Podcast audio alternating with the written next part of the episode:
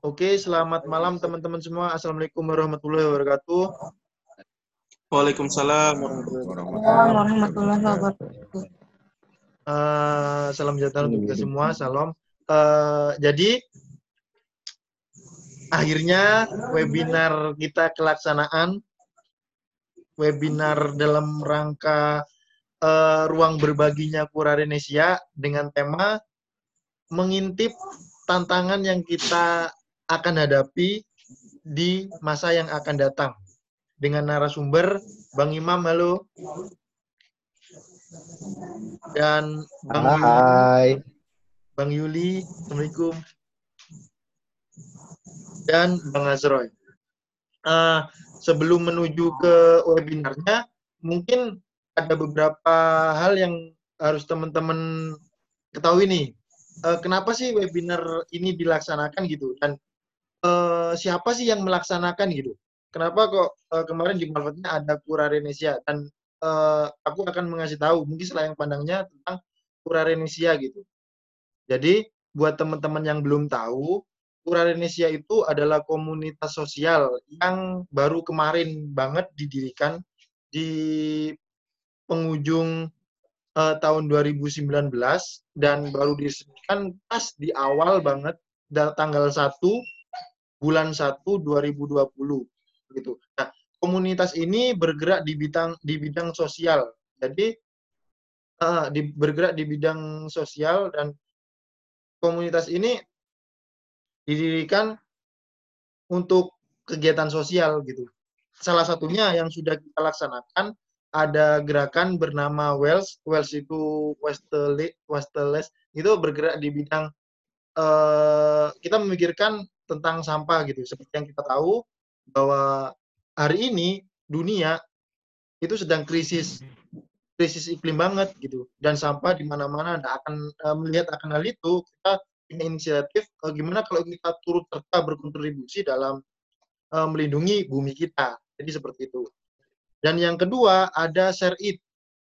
Nah, Share It ini dikomandani oleh Bu Eka. Oh ya, yang tadi Wells itu dikomandani oleh uh, ada di ko dikoordinasi oleh Vifta Zikrullah. Ya, halo Vifta. Halo Kak, halo Kak, aman. Oke, jadi uh, Wells itu dianui oleh Vifta Bang. Bang Imam, Bang Yuli, Bang Azroy. Jadi Wells itu di koordinatori oleh Wifta. Dan selanjutnya yang kedua ada share it.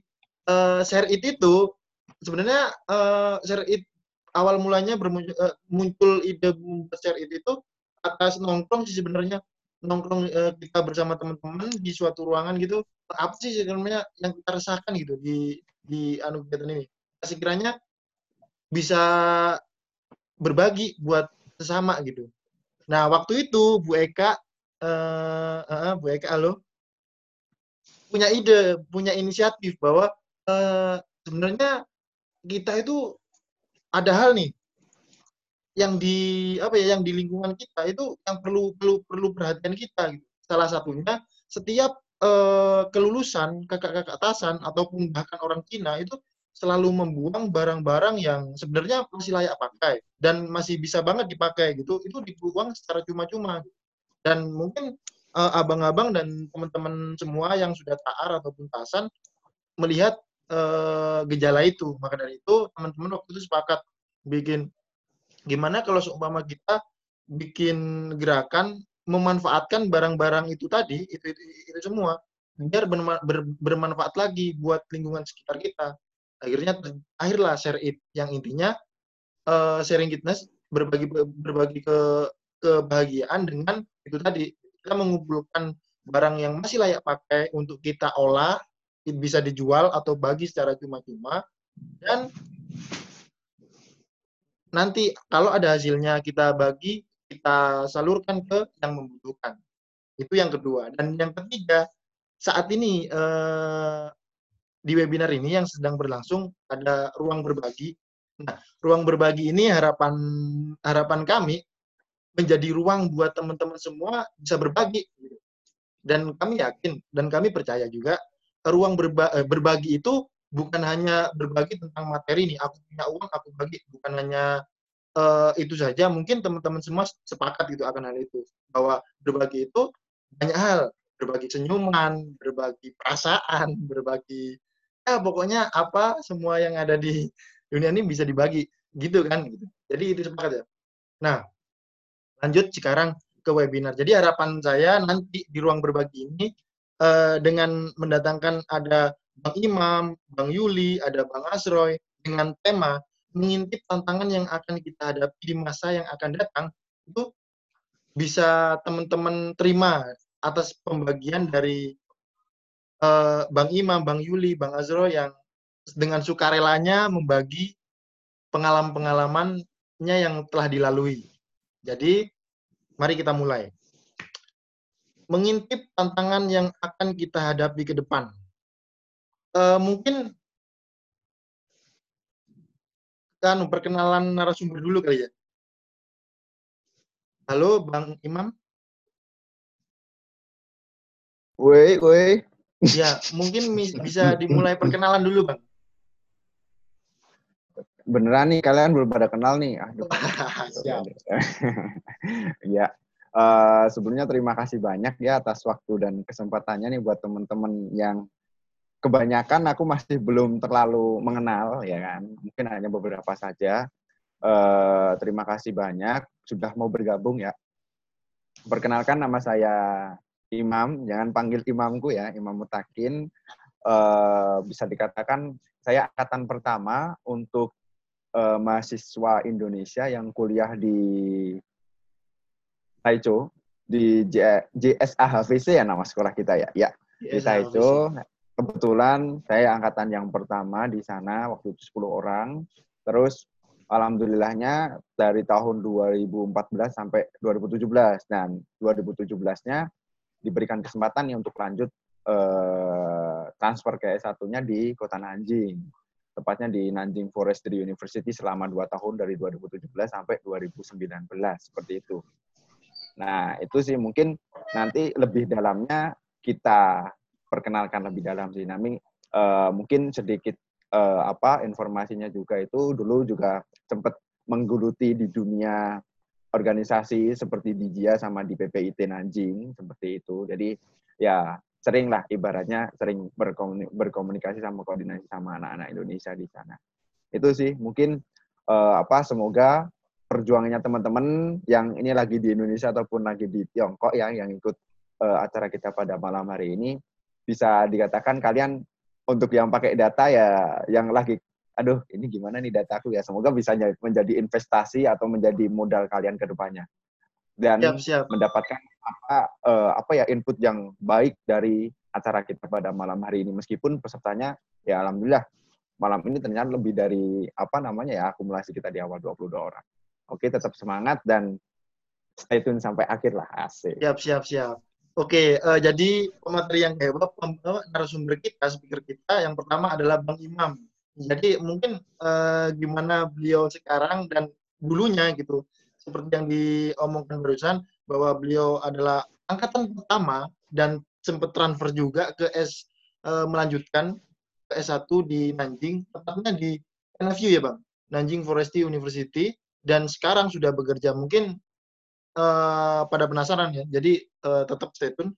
Dan ditambah lagi, beliau merupakan e, mantan ketua PPIT cabang Nanjing itu informasi yang pertama yang harus uh, teman-teman tahu ya. Oke, selanjutnya ke Bang Yuli, Bang. Halo Bang Yuli, Assalamualaikum.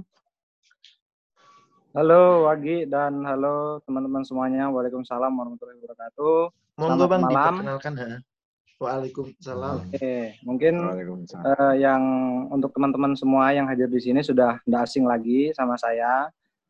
Uh, perkenalkan, nama saya Yulianto uh, dan juga asal dari asal kampus awal saya juga sama sama teman-teman di kota Taicho uh, dan juga ini saya masuk untuk jejak saya selama di Cina itu mah seperti mengikuti Bang Imam ya. Jadi awal kita datang di Taicho, Bang Imam adalah angkatan pertamanya dan disusullah saya.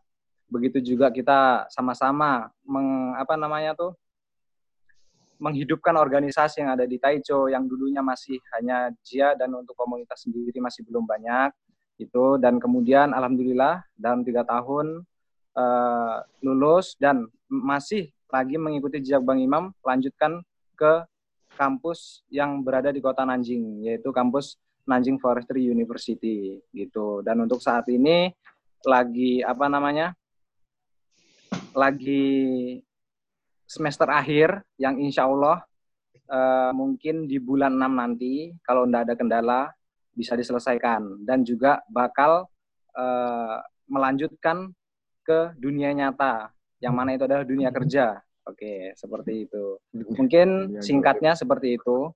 Akan lebih detailnya di pembahasan berikutnya. Oke, okay, monggo saya kembalikan ke Wagi. Uh, ya, semoga uh, kami mendoakan Bang Yuli uh, sesuai yang direncanakan lulus dengan waktunya. Amin. Amin. Oh, ya, uh, apa Bang Yuli ini adalah Hokage apa angkatan kedua ya, Bang, dan merupakan Hokage kedua juga. Jadi Bang Imam Hokage pertama, Bang Yuli Hokage kedua. Jadi seperti itu. Wih. Yap, uh, sudah kayak markas Naruto ya, Tejo. Bukan hanya Jogja yang banyak kan banyak genangan kan Bang ya. Itu juga. Hmm. Oke, okay, uh, eh, ada Hokage pertama Bang Imam, ada Hokage kedua Bang Yuli. Nah, sekarang ke Hokage ketiga nih. Halo Bang Azroy, Assalamualaikum.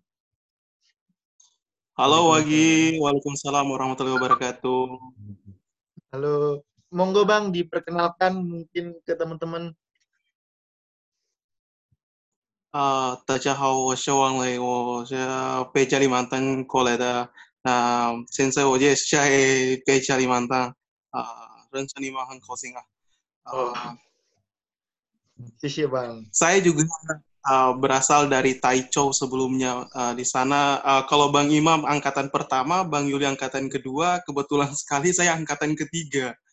Ya, uh, alhamdulillah lulus tahun 2019 yeah. kemarin. Uh, kalau mereka berdua itu lanjut kuliah S1 di Nanjing, kalau sementara uh, saya apa nama dia?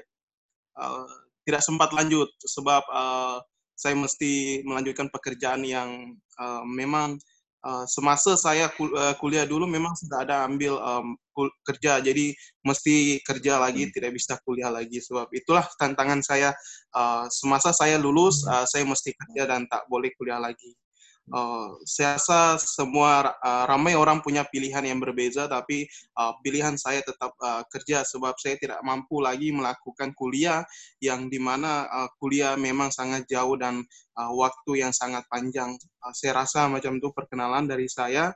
Uh, orang Kalimantan Utara. Uh, saya juga dari Kalimantan Utara, jadi teman-teman dari Kalimantan Utara, salam buat kalian semua yang lagi berjuang di Cina, yuk semangat. Uh, teman-teman di luar Pulau Kalimantan, uh, salam kenal lah buat kalian semua. Uh, itu Oke saja. bang. Wah itu tadi ya, Bang Azroy dari Kalimantan Kalimantan Utara ya bang. Dan merupakan Hokage ya, ketiga bener. yang sekarang memutuskan diri untuk terjun langsung ke dunia nyata gitu ya bang. Jadi uh, mungkin dari teman-teman, wah ini uh, emang sengaja menghadirkan Bang Imam, Bang Yuli, Bang Azroy, sesuai temanya ya, mengintip tantangan yang akan kita hadapi di masa yang akan datang. Jadi uh, yang kita uh, mesti uh, mungkin semua tahu gitu di masa yang akan datang bukan hanya tentang kuliah terus sekolah aja, tapi kerja yang pasti nanti semua dari kita akan kerja gitu. Jadi uh, ini perbedaan sangat kompleks juga. Mungkin nanti kita bisa sharing dari uh, Bang Imam, Bang Yuli, sama Bang Asroy, gimana sih uh, apa sih tantangan-tantangan yang harus kita hadapi selama ke depan gitu? Mulai dari uh, lulus dari Taicho, apa sih pilihan, terus apa sih kebimbangan dan keresahan-keresahan Abang mungkin bisa di-share ke teman-teman semua uh, seperti apa tantangannya dan harus seperti apa kita gitu. Dan uh, sekarang langsung saja, oh ya, uh, jadi di webinar ini ada tiga sesi teman-teman ya. Uh, ada tiga sesi yang akan kita laksanakan. Jadi sesi yang pertama itu ada bincang-bincang pengalaman. Nah, di sesi ini kita akan mendengar uh, perjalanan perjalanan dari masing-masing abang-abang kita yang saat ini jadi narasumber gimana sih mulai uh, kehidupannya beliau mulai dari masuk ke Taicho, uh, menempuh kuliah di JSHVC, terus melanjutkan ke jenjang yang lebih tinggi Bang Imam, terus Bang Yuli juga, dan uh, Bang Asroy, kenapa kok tiba-tiba memutuskan untuk kerja, itu ketika ulik-ulik nantinya, jadi seperti apa, gitu, uh, ini pasti sangat menarik banget ini. Terus yang kedua, ada tanya jawab gitu. Mungkin teman-teman juga kan pasti gimana sih mungkin trik dan triknya dan siapkan nanti uh, apa saja pertanyaan-pertanyaan terbaik uh, teman-teman buat pegangan teman-teman nantinya uh, keraguan-keraguan teman-teman nih untuk ke depannya. Mungkin saat ini kan teman-teman sedang bingung nih kita saat ini kuliah sudah ditunda kan dengan adanya uh, musibah yang dihadapi oleh Cina. Jadi apa sih yang harus kita siapkan sedini mungkin agar kita siap meskipun uh, keadaan perkuliahan kita ditunda, tapi kita sudah bisa memastikan ke depannya itu bakal seperti ini nih step-stepnya. Jadi kita bisa meskipun ditunda, kita bisa memperkirakan bahwa oh uh, sebentar lagi aku harus seperti ini, ini dan sebagainya. Jadi seperti itu ya. Dan di, uh, di disiapkan mulai dari sekarang pertanyaan-pertanyaan terbaik teman-teman. Terus yang ketiga, ada uh, closing statement mungkin uh, dari Bang Imam, Bang Yuli sama Bang Azroy nanti uh, silakan mau ngasih motivasi buat kita semua. Apa sih uh, caranya dan apa sih yang harus kita pegang buat uh, menghadapi tantangan yang akan kita hadapi? Jadi seperti itu. Jadi ada tiga itu tadi. Jadi langsung aja kita mulai ke sesi yang pertama.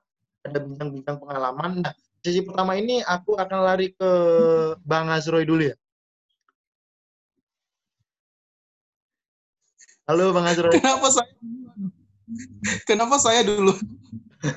Soalnya kamu ternyata kalah kocokan semalam tuh. Oh, yang keluar ya. namanya dulu, Zroy. Jadi kamu dulu. Iya, Bang. Iya, iya. malam ada kocokannya.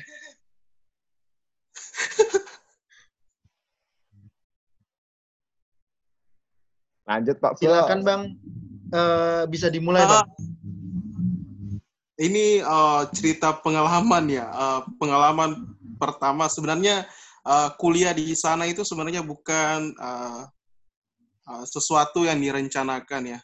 Uh, sebab waktu lulus saya SMK uh, tidak ada terpikir nak kuliah ke mana. Tapi semasa itu ada informasi lah buat kuliah ke Cina. Saya rasa uh, ada orang cakap pepatah lama uh, kuliah uh, apa menuntut ilmu sampai ke tirai bambu. Saya rasa ini waktu yang tepat uh, di mana masih gratis dan saya rasa uh, semua orang uh, mau kuliah dengan uh, cara yang murah dan uh, cepat. Dan saya nampak ada beberapa statement di beberapa media dan berbagai uh, uh, informasi yang saya dapat bahwa uh, di Indonesia sekarang lagi ramai-ramai uh, orang Cina bangun perusahaan dan sebagainya. Saya rasa peluang kerja sangat besar. Uh, memutuskan bahwa saya siap untuk kuliah di Cina itu uh, belum jauh dari saya lulus, saya sudah memutuskan untuk kuliah sana. Uh, saya sampai di sana dulu belum pandai lagi lah uh, apa namanya kagak pakai Mandarin. Uh, dulu saya tahu cuma nihau nihau saja, itu pun nada masih salah. Uh, kenangan memang banyak uh, dan saya tak dapatlah cerita satu persatu. Cuma uh, pengalaman saya pertama kali masuk Cina itu memang uh, terdapat di shock kultur lah.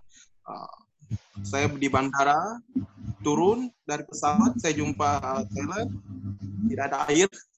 Saya rasa ini sesuatu yang uh, bagi saya hal baru sebab di mana-mana saya mau buang air besar mesti guna air.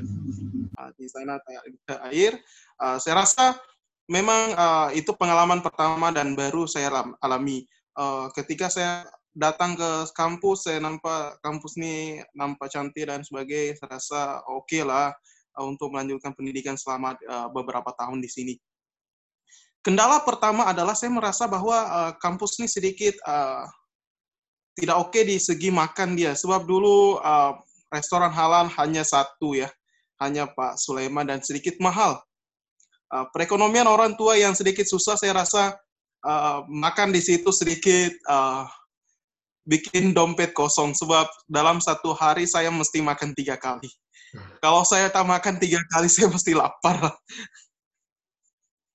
uh, harga dia pun memang mahal. Uh, serasa uh, memang tidak pas. Beberapa masa akan datang, 2-3 bulan ada kantin halal. Saya rasa itu yang pas bagi kita. Sebab dulu belum ada dapur lah, seperti sekarang di Dom Internasional. Saya dulu dikasih di Dom 10 di situ, yang sama orang-orang lokal. Ah, Dom situ dulu saya dapat memang ranjan dia di atas, meja dia di bawah. Tidak ada dapur. Kalau mau masak sembunyi-sembunyi, saya rasa adik-adik Tai sekarang sudah pandai sembunyi-sembunyi masak. Betul, Bang. Jadi saya rasa memang uh, pengalaman baru sampai Cina tuh memang banyak heboh sedikit lah. Uh, tapi saya rasa uh, saya menemukan keluarga baru di mana uh, angkatan Bang Imam dan Bang Yuli benar-benar apa namanya membantu, membantu sangat-sangat. Uh, Jumat pertama saya ingat sekali Bang Imam ngajak saya uh, tur di apa nama di jalan menggunakan motor sepeda uh, listrik.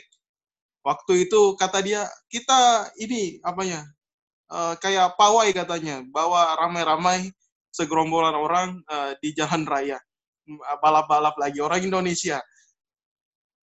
Saya baru rasa baru rasa bahwa kita berada di jalur uh, kanan uh, sedikit uh, apa namanya susah lah untuk memahami kondisi yang ada di sana karena baru pertama kali keluar negeri mungkin ya. Uh, itu sih kenangan uh, dan pengalaman yang saya rasa memang Bang Imam sangat membantu saya dalam hal uh, mengenal budaya di sana. Terlepas lagi Bang Yuli juga sangat membantu. Uh, saya rasa dulu abang-abangnya sedikit, tapi uh, serasa lengkap 100%. Uh, berbeda apa nama dia? Ramai orang tapi tak nampak satu pun yang nak bantu. Ini sedikit orang tapi terasa yang bantu. Uh, itulah saya rasa angkatan Bang Imam dan angkatan Bang Yuli itu benar-benar. Uh, kalau saya dikasih kesempatan nak kasih poin, saya kasih poin uh, full lah. Tidak ada kurang sedikit pun sebab dia orang betul-betul membantu yang saya rasa uh, Bang Yuli dan Bang Imam nih ses, uh, apa nama dia partner nih memang oke okay lah sebab uh, dia orang membantu satu sama lain benar-benar. Uh, apalagi dia orang berdua nih ya.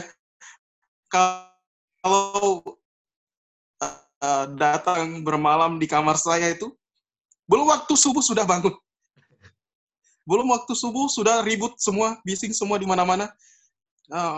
Tapi saya dapat pelajaran dari situ, sebab orang mengajarkan kita agama yang benar, uh, sholat tepat waktu. Uh, saya rasa itu yang pas lah sebagai abang memberitahu kepada adik-adiknya. Uh, manakala kita tidak tahu pelajaran, dia mesti bagi tahu. Uh, ini yang betul, ini yang betul, ini yang betul. Uh, saya rasa memang betul uh, job lah. Uh, masa kuliah pertama saya rasa hmm, sedikit susah sebab saya tidak pandai bahasa Inggris. Uh, dosen-dosen semua pakai bahasa Inggris, saya tidak dapat bahasa Inggris. Uh, tapi sering waktu saya bisa juga sebab uh, saya suka bicara di pasar, ketemu uh, orang tua saya ajak ngobrol. Uh, ramai lagi cara, bukan hanya di kelas kita bisa uh, belajar sebab saya rasa orang yang belajar di kelas uh, tak belajar di luar uh, itu sama saja tidak bisa. Tapi kalau dia belajar di luar, di belajar di dalam, uh, bahasa mesti cepat pandai. Uh, itu saya rasa lah cepat. Kalau uh, kenangan saya masuk sana memang ramai, tapi uh, saya rasa tidak semua mesti saya cerita sebab sedikit ada uh, problem lah. Uh, mungkin itu saja dari saya. Kalau misal ada mau tanya nanti bisa tanya belakangan. Oke, oke, siap. Uh, ini Bang, uh, ada yang menarik ini Bang, barusan. Uh, di pengalaman Abang selama kuliah kan nih Bang, uh, teknik Abang yang untuk cara Abang untuk bisa menghafal banyak banyak berbahasa itu dengan ngobrol dengan banyak orang. Bisa diceritain nggak pengalaman uh, gimana sih Bang cara Abang mendekati orang agar supaya mungkin teman-teman sebenarnya mau uh, banyak ngobrol dengan orang lain, tapi terhalang oleh malu bang. Mungkin ada cara nggak bang? Gimana sih cara nggak malu ngobrol sama orang Cina? Triknya dari bang Azra gimana? Oh, kalau trik saya itu dulu saya sempat diajarkan sama Bang Imam waktu itu. Saya ingat uh, sampai sekarang katanya Bang Imam dulu itu katanya gini, kalau kamu dapat satu kata di dalam perjalanan, uh, ikuti saja. Orang cakap nihau, Uh, sepanjang jalan tuh kamu sampai asrama kamu cakap nihau terus saja nihau nihau nihau nihau nihau, nihau. sampai betul-betul lancar ketemu orang cakap aja nihau uh, mesti bisa Uh, yang kedua, cara yang kedua uh, apa namanya? Uh, saya ingat dulu ada namanya Bang Sugianto ya. Sugianto mungkin dia tidak ada ada di sini. Uh, itu lebih lucu cara dia sebab dia bilang uh, kamu buang masa lama-lama dalam toilet ya sambil kamu jongkok itu masa paling cepat kamu belajar. Dia kata kamu cakap aja nihau nihau nihau di dalam sementara kamu buang air besar tidak jadi masalah. Uh, mungkin itu cara daripada kamu buang masa lama-lama 10 sampai 15 menit sementara kau tak belajar sama sekali itu sangat rugi. Nah, itu cakap uh, apa bagi tahu saya lah. Uh, saya coba oke okay juga. Yang ketiga, ketika lihat teman semua datang ke perpustakaan belajar, jangan ikut-ikutan datang ke perpustakaan kalau memang tiada niat yang maksimal. Uh, di dalam kamar saja tidak jadi masalah. Contoh, uh, dorang pergi ke perpustakaan jam 7 pas. Di perjalanan itu 15 menit baru sampai perpustakaan kita pas mereka keluar dari pintu, kita langsung buka buku juga. Mereka baru sampai di perpustakaan, kita sudah baca 2-3 lembar. Sebab kita sudah habis masa 15 menit. Sementara mereka belum lagi buka buku, sebab diorang masih di jalan. Begitupun diorang pulang jam 8, sampai di kamar 8.15, 15 menit itu kita juga sudah bisa baca 3 lembar uh, buku lagi. Uh, jadi kita sudah hemat uh, waktu mereka habis waktu di perjalanan. Mungkin ramai orang cakap, ah dia tak pandai lah, dia tidak mau ke perpustakaan, mungkin bahasa dia kurang bagus dan sebagainya. Buktikan saja nanti di akhir uh, masa bahwa di ujian kalian nilainya lebih bagus. Ya tidak perlu berlomba-lomba datang ke perpustakaan menunjukkan bahwa kalian itu rajin dan sebagainya. Belum tentu orang di dalam uh, dalam kamar bisa jadi lebih bisa. Sebab ya, di orang tidak mau ke perpustakaan karena tidak mau buang masa di perjalanan. Itu saja. Siap, siap. Jadi perlu digaris bawah ya teman-teman.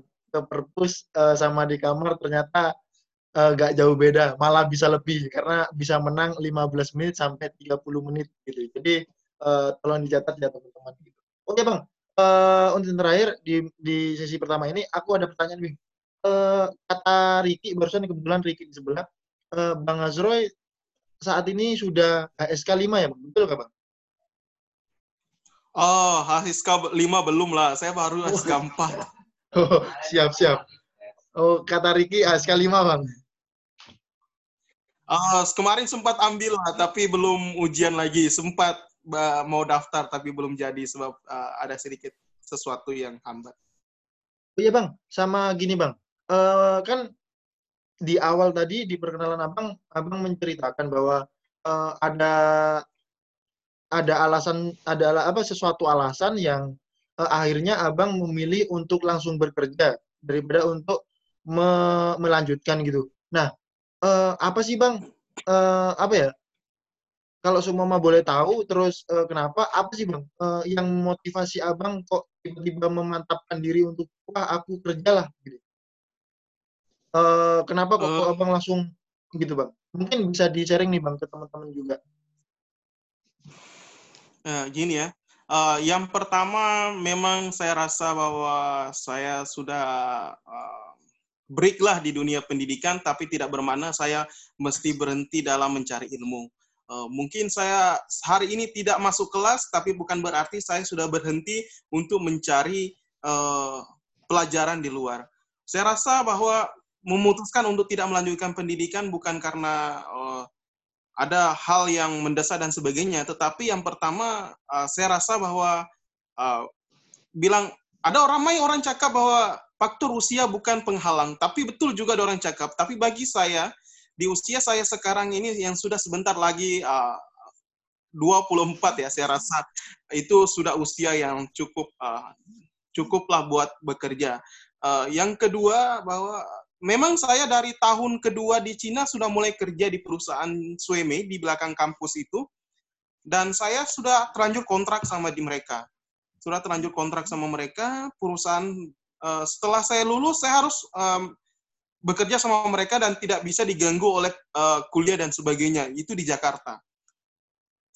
Seiring waktu berjalan, uh, sekitar tiga bulan di Jakarta, saya kembali ke Kalimantan karena perusahaan mengalami defisit anggaran di sana jadi juga uh, apa nama dia perusahaan ini tidak bisa melanjutkan uh, izin usaha untuk di, melanjutkan usaha di Jakarta, jadi saya pindah ke Kalimantan untuk bekerja.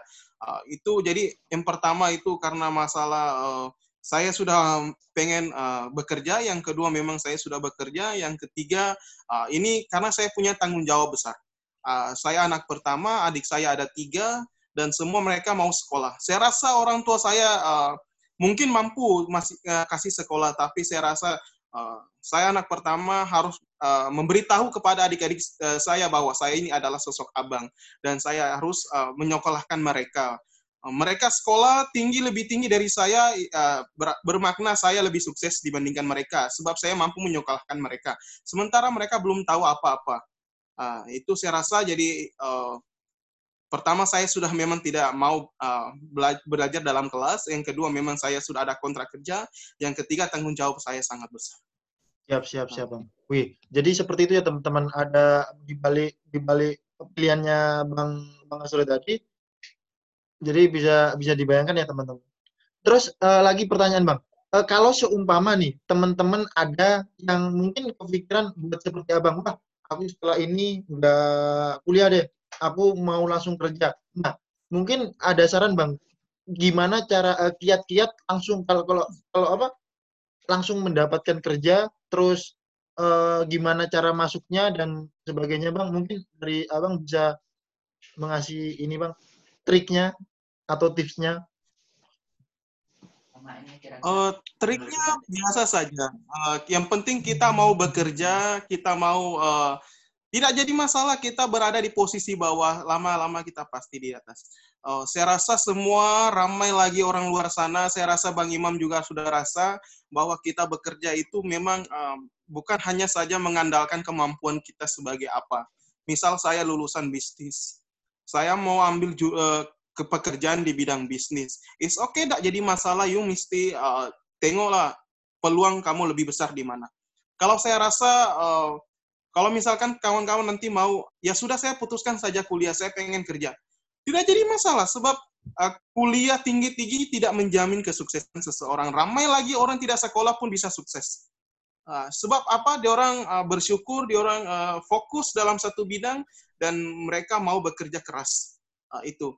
Dan saya rasa kunci sukses itu kita harus pahami bersama. Yang pertama kita harus berusaha, yang kedua kita harus berdoa, dan ketiga itu harus ada orang dalam sebab itu cara sebab itu memang uh, ramai orang tak paham lah orang dalam ini ramai bentuk lah ada keluarga ada teman ada kerabat ada yang uh, kawan jauh ada yang baru kenal ada yang pura-pura kenal uh, itu boleh lah Oke oke siap bang. Jadi ada tiga anu usaha, doa sama orang dalam. Jangan lupa ya teman-teman yang yeah. satu sama dua maksimal kalau nggak ada yang tiga aduh kalau di Indonesia susah gitu ya. Nggak ada orang dalam. Jadi perbanyak orang dalam ya teman-teman. Gitu. Uh, mungkin terus ada lagi bang yang mau disampaikan bang tentang ini? Terus ya lagi. Uh, ada uh, prospek prospek kerja bang. Kalau lulusan dari Taicho itu apa uh, bisa ke apa saja bang kalau menurut bang Azri dan oh, pengalaman Bang oh, Untuk sementara ini yang paling besar sih translator. Karena rata-rata lulusan dari Taicho itu daftarnya translator. Uh, bisa dikata 90%. Siap-siap. Oke ya teman-teman, jadi bisa digarisbawahi uh, bisa apa aja yang teman-teman mau, tapi asal jangan pilih-pilih dulu untuk memulainya. Dan yang kedua ada uh, poin yang paling, ya memang sih Eh, kakak-kakak kita yang uh, lulusan paling banyak yang saat ini sudah kerja ke translator gitu ya bang? Iya betul. Oke, uh, itu tadi dari bang Azroy, Hokage ketiga di Jia, dan kita lanjut ke Hokage kedua ya bang. Uh, sesuai ocokan tadi malam. Ada Bang Yuli. Halo Bang Yuli. Halo Wagi. Masuk, Selamat masuk. malam. Oke. Okay. Uh, eh, seperti yang tadi Bang Nazrul sampaikan, Bang, mungkin sekarang uh, Bang Yuli nih, uh, gimana Bang pengalaman Bang Yuli mulai dari masuk di Taito sampai transfer juga ke NFU dan sekarang lagi pusing dengan uh, skripsi. Mari Bang, monggo di Iya. Oke, oke. Selamat malam semuanya. Malam. Uh, sebenarnya ini gilirannya Hokage pertama sih, malam, karena arisan sayang. yang muncul tuh Hokage yang pertama. Jadi Enggak, gini, tetap bukan Hokage. Yuk, yuk lanjut. Ngalah. Jadi gini ya teman-teman. Uh, terima kasih untuk semuanya yang sudah hadir. Terima kasih untuk Wagi dan teman-teman yang lainnya yang sudah um, mengusahakan kesempatan ini untuk uh, kita kumpul bareng, bisa sharing, reunian tipis-tipisan. Aku senang banget bisa begini, kita bisa tatap muka. Yang mana yang mungkin sebelumnya belum pernah lihat aku atau Bang Ezroy ataupun Bang Imam bisa saling bertatap muka dan juga kalian diwadahkan seperti ini bisa lebih mudah mengetahui informasi-informasi yang mana uh, yang seharusnya kalian uh, apa namanya kalian jalani dulu baru mengetahui oh ternyata setelah aku lakukan seperti ini aku baru tahu tapi di ruang ini kalian bakal bisa mengetahui informasi itu sebelum kalian mm, menghadapinya jadi seperti itu oke jadi untuk pembahasan uh, singkat aku malam ini itu yang sudah aku urutkan uh, jadi mohon maaf sebelumnya kita di sini belum menyiapkan PowerPoint untuk materinya. Kurang tahu kalau untuk Bang Imam ya. Aku di sini bakal uh, membuat urutan yang mana dari awal itu dan juga sampai sekarang ini aku masih status mahasiswa semester akhir. Jadi pertama-tama gimana sih pada saat aku pertama datang ke Cina untuk beradaptasi sama orang-orang sana. Jadi langkah awal yang aku fokuskan untuk diriku sendiri itu bahwasanya aku sampai di Cina aku harus berfokus untuk bagaimana aku bisa beradaptasi di sana gitu. Kan aku di sini sebagai mahasiswa jurusan landscape ya. Oh, orang bilang arsitek gitu seperti itu. Tapi kita lebih berfokus ke eksterior. Di mana di dalam jurusan ini dibahas banyak dengan menggunakan bahasa Mandarin yang benar-benar sulit kita pahami.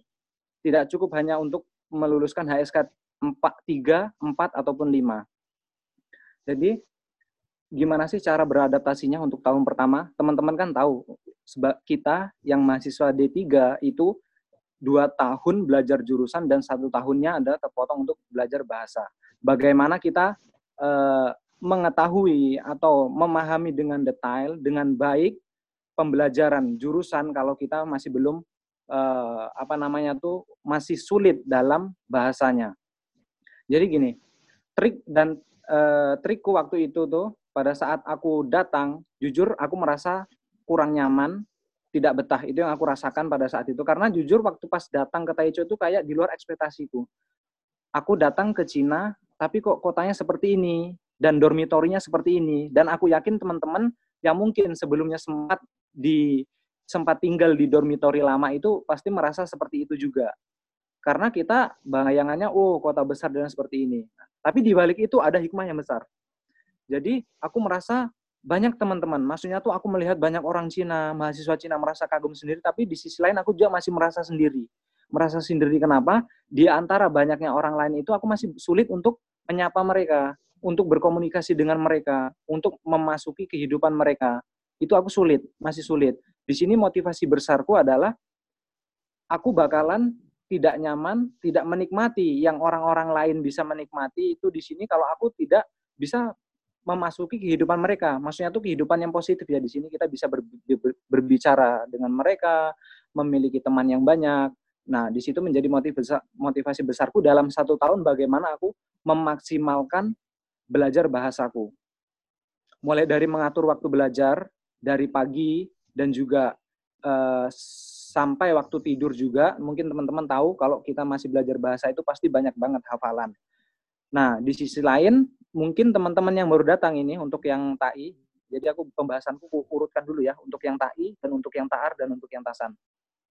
Untuk yang TAI, kalian di sini jangan berpikir bahwasanya kan ada nih basic orang masing-masing yang dia satu, dia tidak suka ngobrol. Memang dia basicnya orangnya tidak suka ngobrol, tapi di sini saat kalian datang ke Cina itu kalian dituntut untuk mempelajari bahasa yang mana itu benar-benar uh, me mewajibkan kalian, bukan mewajibkan, mengharuskan kalian itu untuk banyak praktek dalam berbicara, dalam apa namanya tuh praktek menulis dan sebagainya. Nah mungkin di sini orang itu yang mana dia mungkin seseorang yang pendiam, sulit untuk bergaul, yang memang pribadinya suka sendiri itu beliau agak sulit gitu. Nah, aku kasih pesan, kasih saran untuk teman-teman yang seperti itu, jangan minder. Ibarat kata kamu di tahun pertama tidak memaksimalkan, maksudnya tuh memang bakalan sulit. Karena aku menemui banyak orang, kok aku nggak bisa ya, HSK aku maksudnya tuh masih seperti ini, kok sulit, nilaiku kok rendah, sedangkan teman-teman yang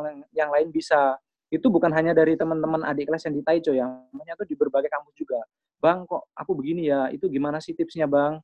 Bagaimana sih trik-triknya? Nah, pada saat aku semasa kayak kalian sama, aku juga merasa bingung. Ini aku bagaimana harus mendapatkan nilai yang bagus, kan? Karena pada saat itu aku berpikirnya kalau bahasaku bagus, aku pasti nilai jurusanku pada saat belajar jurusan aku juga bisa menjadi yang terbaik. Enggak, bukan seperti itu.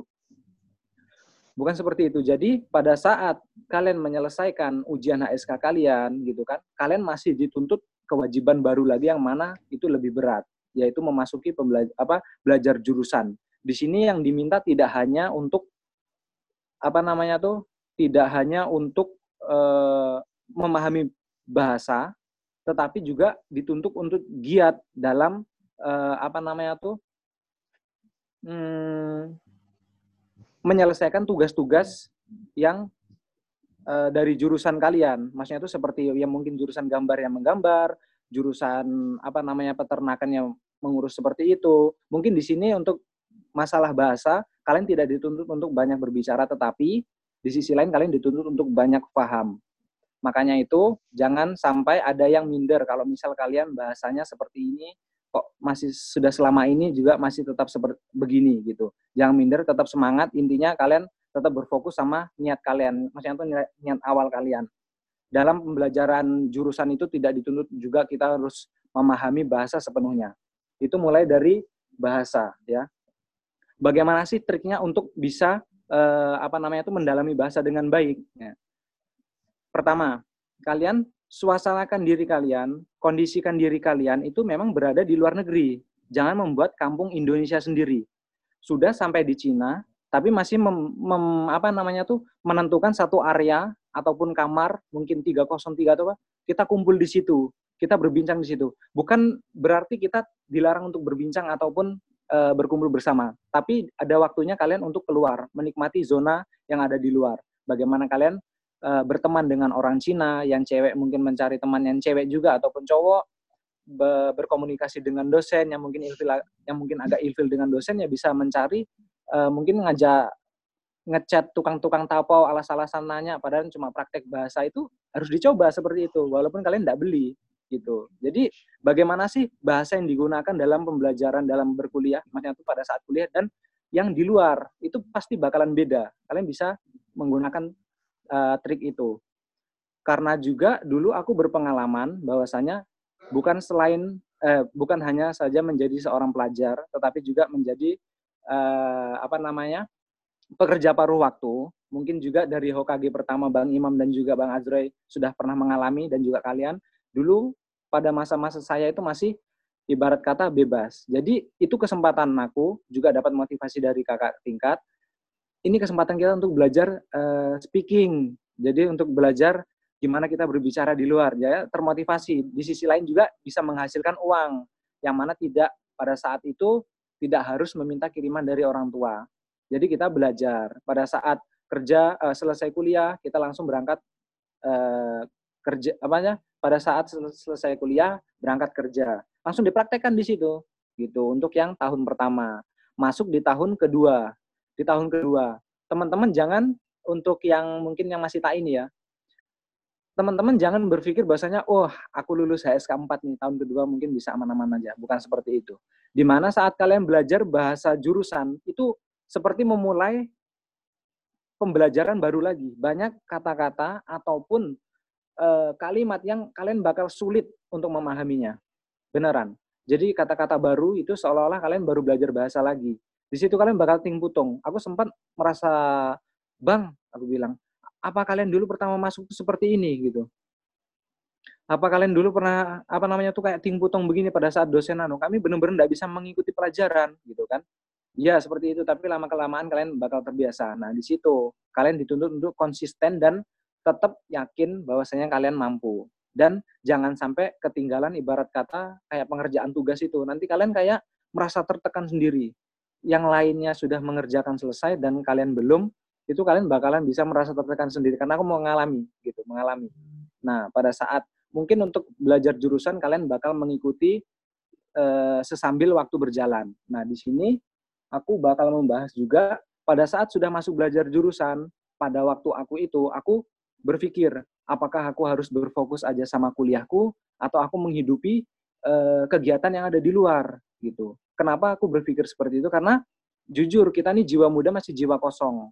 Jiwa kosong. Adapun semangat kita tuh kadang semangat semangat apa semangat hangat-hangat ayam yang mana hanya membesar ataupun mengapi-api di awal dan redup kemudian sampai saat ini pun aku masih merasa begitu makanya aku berpikir wah ini ada Jia yang sudah yang mana sudah dikobarkan dari Hokage yang pertama dan ini sudah waktunya aku untuk meneruskan. Di sinilah aku membagi waktuku, bagaimana aku sebagai eh, sebagai uh, mahasiswa yang berkuliah mengerjakan tugas-tugas kuliah dan juga menghidupi organisasi, melanjutkan ranting uh, bukan ranting, melanjutkan rantai organisasi yang ada dan juga di sisi lain aku juga menghidupi diriku sendiri bekerja seperti itu. Jadi mengatur waktu sebagaimana kita bisa mendapatkan manfaat yang luar biasa dibandingkan teman-teman yang kuliah di dalam negeri. Ini kesempatan kita untuk mencari pengalaman sebanyak-banyaknya. Seperti itu. Jadi kita teman-teman bisa aku kembalikan ke teman-teman nanti bagaimana kalian pada saat kuliah terkadang wah enggak ada kuliah enggak ada tugas kuliah nih aku merasa bosan. Nah, di saat kalian berpikir seperti itu kalian harus kembali menanyakan diri kalian sendiri apakah aku sudah cukup menghidupi atau mengikis masa mudaku dengan baik di negeri tirai bambu ini atau belum. Karena sejatinya kita belajar di Cina itu jujur, kita untuk diploma aja itu pe, pemahaman kita dalam belajar jurusan itu masih sangatlah jauh dibanding teman-teman kita yang belajar di dalam negeri. Maka dari itu aku berharap teman-teman bisa menghidupi kehidupan di luar. Mungkin bagaimana cara kita berorganisasi, mungkin yang basicnya tidak berorganisasi bisa belajar untuk mau belajar. Kalau memang tidak mau ya kalian untuk mencari kesibukan kalian sendiri. Lebih mendalami hobi kalian kah atau seperti itu. Karena banyak dari kita, terutama yang lulusan diploma dari Tiongkok itu menurut aku 80% mereka masuk sebagai translator. Yang mana awalnya mereka memang banyak memilih untuk aku ingin seperti ini dan ingin seperti ini. Aku selalu menyemogakan mereka dan juga diriku sendiri bahwasanya aku tahu mungkin untuk tahun pertama, tahun kedua mereka menjadi translator untuk mencari modal dulu. Tetapi di sisi lain inilah keunggulan kita, kita banyak inovasi-inovasi yang besar. Kita banyak relasi dari teman-teman yang banyak yang bisa memotivasi kita bahwasanya kita itu bisa untuk eh, apa namanya tuh menyelesaikan bekerja dengan apa hal yang kita sukai. Tidak hanya eh, apa namanya sebagai translator, mungkin bisa jadi pembisnis dan lain sebagainya. Seperti itu. Kalian harus melihat lingkungan kalian. Apa yang bisa kalian lakukan untuk menambah atau lebih menghebatkan masa muda kalian. Masuk eh, ke teman-teman yang mungkin saat ini tasan, mungkin pesertanya tidak ada ya, tapi kalian bakal merasakan juga. Nah, pada saat tasan, mungkin kalian untuk organisasi eh, di sini kalian bakal berfokus sama aku harus ke mana setelah ini gitu. Kalian bakalan banyak dibayang-bayangi hal seperti ini aku harus ke mana setelah lulus? Apakah aku kuliah atau aku bekerja? Pasti banyak. Di sini kalian harus apa namanya mengambil ancang-ancang jauh hari untuk um, mendapatkan tujuan kalian setelah setelah itu sambil meraba-raba sih hanya tuh mencari mencari mencari menanyakan diri kalian sendiri apakah kamu fix berfokus untuk bekerja ataupun kuliah. Kalau misal berkuliah, cobalah kepoin beberapa kampus yang menurut kalian ataupun saran-saran dari teman-teman itu bagus menjadi rekomendasi. Jangan sampai memilih kampus yang akhirnya bakal menyusahkan kalian sendiri mungkin dari segi biaya ataupun kehidupan di sana gitu. Untuk yang teman-teman, jadi aku selama tiga tahun, yang satu tahun pembelajaran bahasa dan yang dua tahun belajar jurusan itu ya seperti itu. Aku isi menghidupi organisasi ya sewajarnya menjadi mahasiswa dan juga aku bekerja gitu. Jadi aku mencoba untuk mengisi masa mudaku dengan e, banyak pengalaman. Walaupun saat ini masih banyak yang kurang, masih harus tetap. Setelah uh, meluluskan D3 kenapa sih aku memilih untuk melanjutkan? Kembali lagi sama apa yang aku bilang tadi bahwasanya aku itu masih merasa kosong dan aku masih ingin basicku itu masih belum ingin memasuki dunia kerja.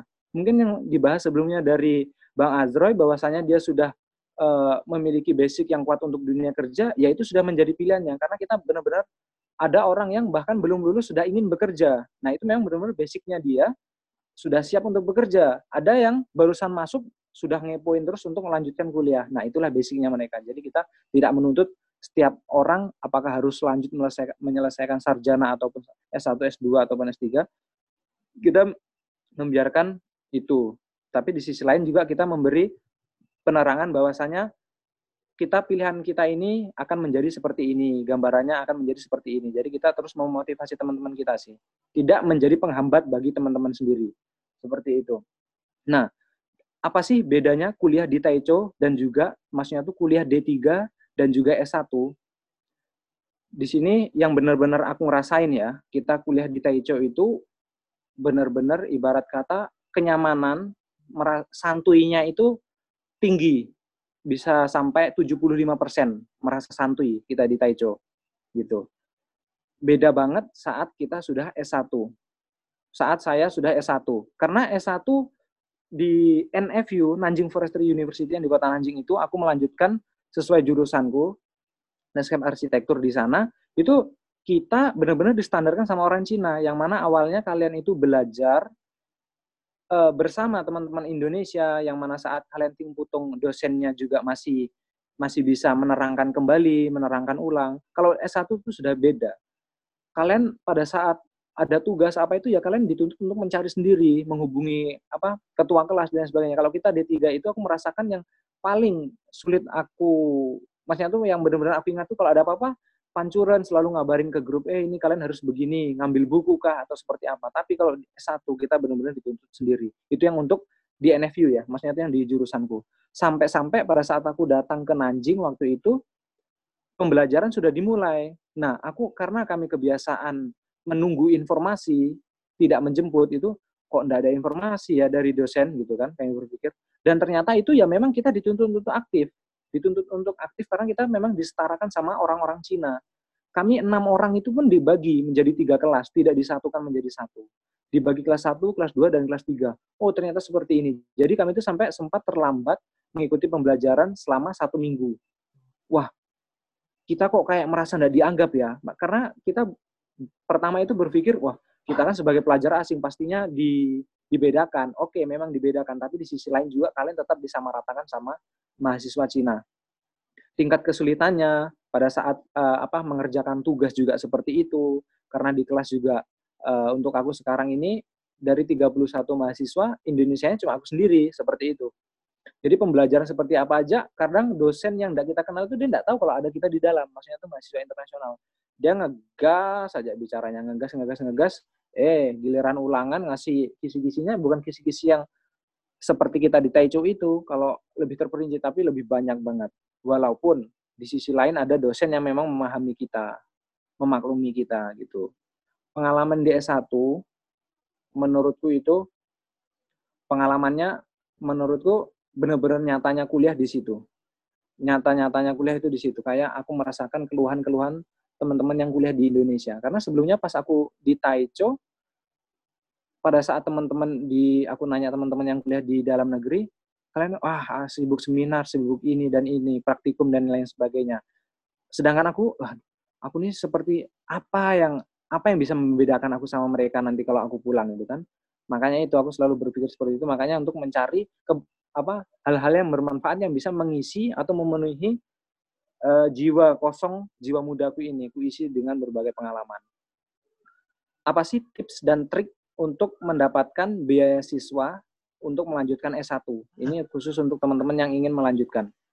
Jadi gini, kalian di sini dituntut untuk aktif. Untuk untuk aktif dalam mengepoin situs-situs web kampus ataupun yang lebih bagusnya teman-teman yang ada di kampus tersebut. Gitu. Ini eh, pertama kalian tanya, apakah rekomendasi menyatu recommended untuk kita lanjut ke kampus itu atau tidak? Bagaimana kesan dan pesan nyamannya itu mereka selama di situ? Kalian harus ngepoin seperti itu.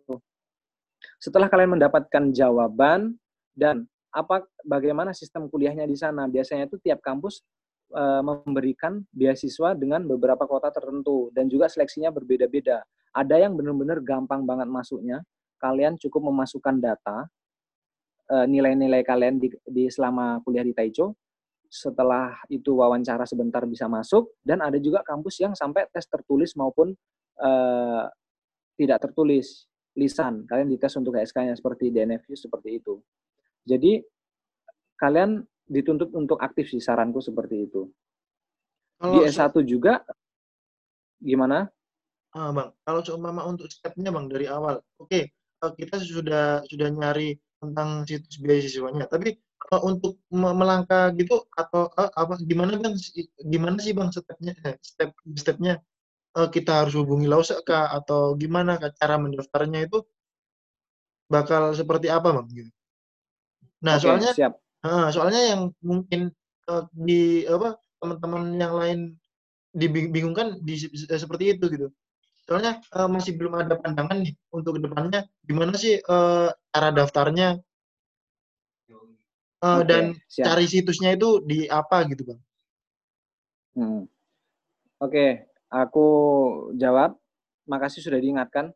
Kalau gitu bisa lebih detail, lebih rinci lagi. Jadi pada saat kita D3, kalian harus memastikan pancuran kalian atau wali kelas kalian dia peduli tidak sama kalian bagaimana cara memastikannya. Bahwasanya kalau pancurnya yang peduli, seperti di angkatan Bang Imam dan angkatanku, dia bakal menanyakan, kalian yang akan lanjut siapa aja, seperti itu. Satu, kalian harus memastikan pancuran kalian peduli atau tidak, ataupun selain dari pancuran maupun guru lain. Kenapa harus dipastikan seperti itu? Bahwasanya itu menentukan jalan kalian. Aku nanti ini lanjut kuliah itu apakah aku harus usaha sendiri mencari jalan sendiri atau melalui perantara dari dosen.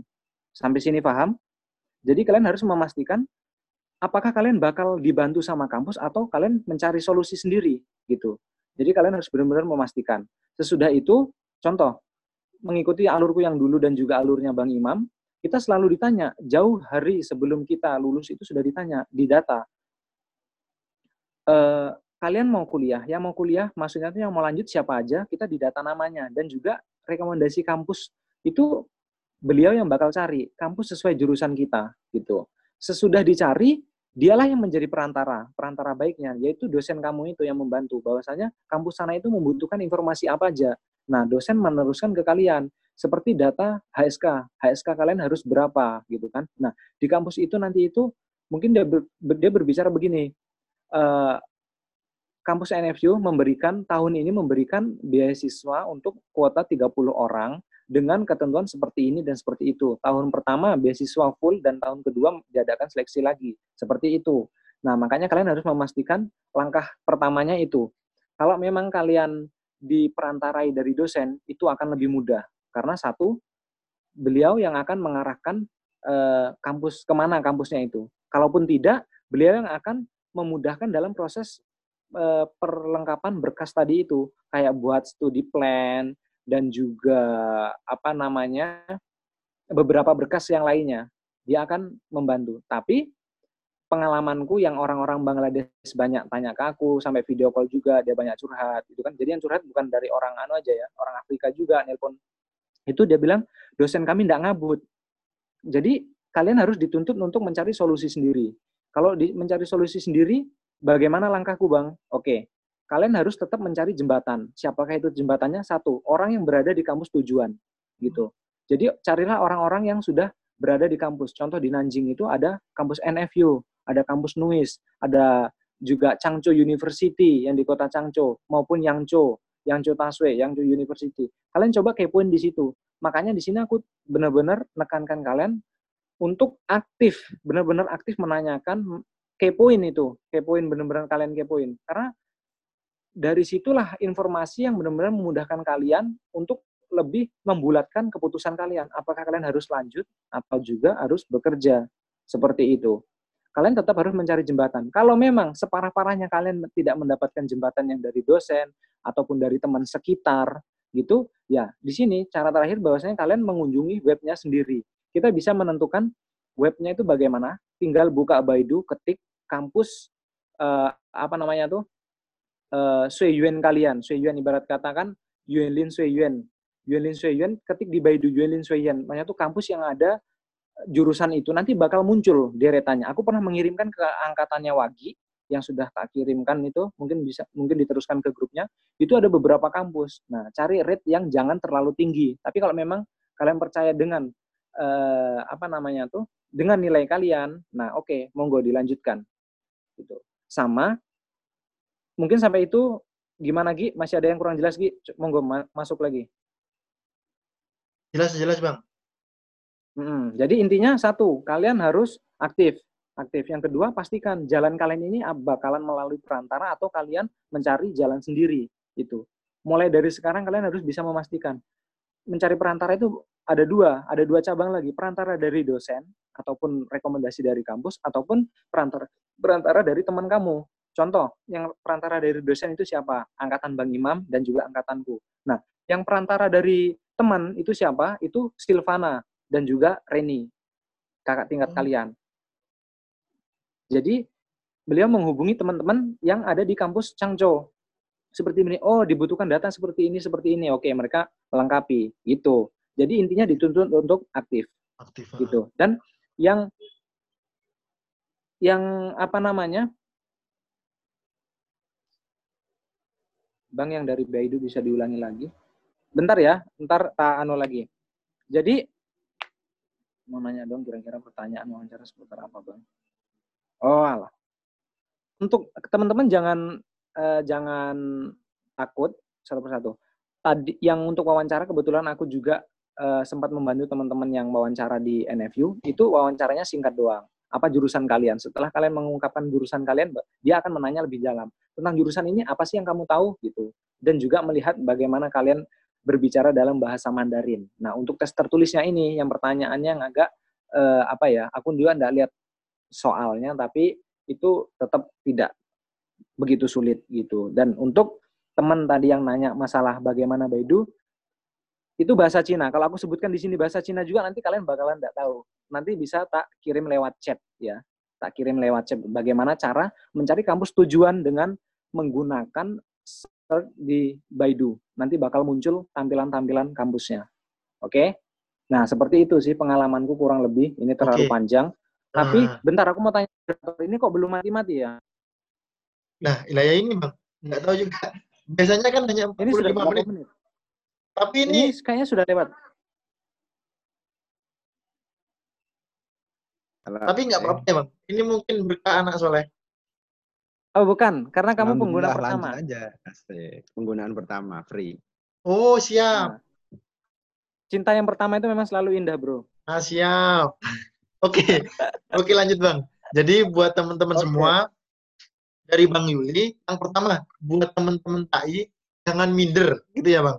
Jangan minder. Iya, aku Terus, lebih memokuskan karena yang sering aku temui itu teman-teman yang kayak memiliki keterlambatan pemahaman dalam belajar bahasa Mandarin gitu. Mungkin untuk teman-teman yang sudah berhasil dalam memahami bahasa Mandarin, aku tidak berfokus ke mereka. Tapi di sini permasalahan yang sering aku dapatkan yang di kampus Taichung, yang di kampus beberapa kampus Nanjing pun begitu dia sampai jujur ada orang yang sampai nangis aku begini ini gini gimana gitu sampai ke aku. Jadi aku kayak merasa kayaknya aku harus cari solusi yang seperti ini. Jangan uh, apa namanya tuh jangan merasa minder karena di pembelajaran berikutnya saat kalian belajar jurusan itu bisa jadi kalian yang lebih baik. Karena aku pernah merasa begitu. Aku merasa oh bahasa Mandarin bagus. Begitu belajar di jurusan gambarku waduh susah banget. Dan temanku yang satunya wah ternyata dia pas pada saat di jurusan dia yang lebih bagus daripada aku. Gitu. Iya karena intinya tetap anu lah persaingan itu selalu bergulir kok. Ada waktunya ya pokoknya jangan minder ya bang. Terus jangan iya. membuat ya. nuansa Indo di Cina. Jadi usahakan teman-teman mulai dari sekarang uh, gimana cara ya ini buat kita uh, buat saya juga sih. Kayaknya masih kurang akan relasi buat teman-teman Cina gitu. Jadi buat teman-teman semua mungkin uh, buat teman-teman TAI mungkin dari awal ini silakan coba cari-cari uh, teman. Terus organisasi buat teman-teman yang mau berorganisasi dan belajar oh, belajar ke ahlinya bisa dikepoin Instagramnya Bang Imam atau Bang Yuli Bang Asro juga mungkin bisa nanti bertanya-tanya langsung gitu. Terus yang ketiga okay. yang paling penting ini uh, saya tambahin bang uh, tentang relasi. Betul banget teman-teman relasi. Kalau seumpama bisa teman-teman semua cari relasi sebanyak-banyaknya. Itu sesuai yang dikatakan bang Asroy tadi orang dalam itu sangat penting. Baik. ya siapa tahu nanti setelah pada kerja eh ternyata eh teman. Ini kan bisa jadi orang dalam nantinya gitu. Jadi relasi teman-teman. Uh, selain selain apa namanya? Selain teman-teman Cina juga kalau bisa teman-teman Indonesia kita maksimalkan. Yang ada di Cina kita maksimalkan. Ayo uh, cari uh, teman sebanyak-banyaknya buat relasi kita. Itu ya teman-teman. Atau nanti kebutuhan buat uh, mau kuliah ke depan sesuai dengan Bang Ima, eh, Bang Yuli katakan itu masih bisa lewat uh, teman. Gimana cara kita carinya relasi itu tadi. Kalau ada tiga solusi. Uh, lewat uh, sendiri, lewat uh, lause, sama lewat teman. Nah, mungkin hmm. kalau seumpama lausenya sudah uh, nggak ini bang, misalkan masih bisa lewat hmm. teman. Jadi seperti itu ya teman. Dan terima kasih banget bang Yuli. Dan selanjutnya ke the one and only OKG pertama. Uh, bang Imam, assalamualaikum, imamku.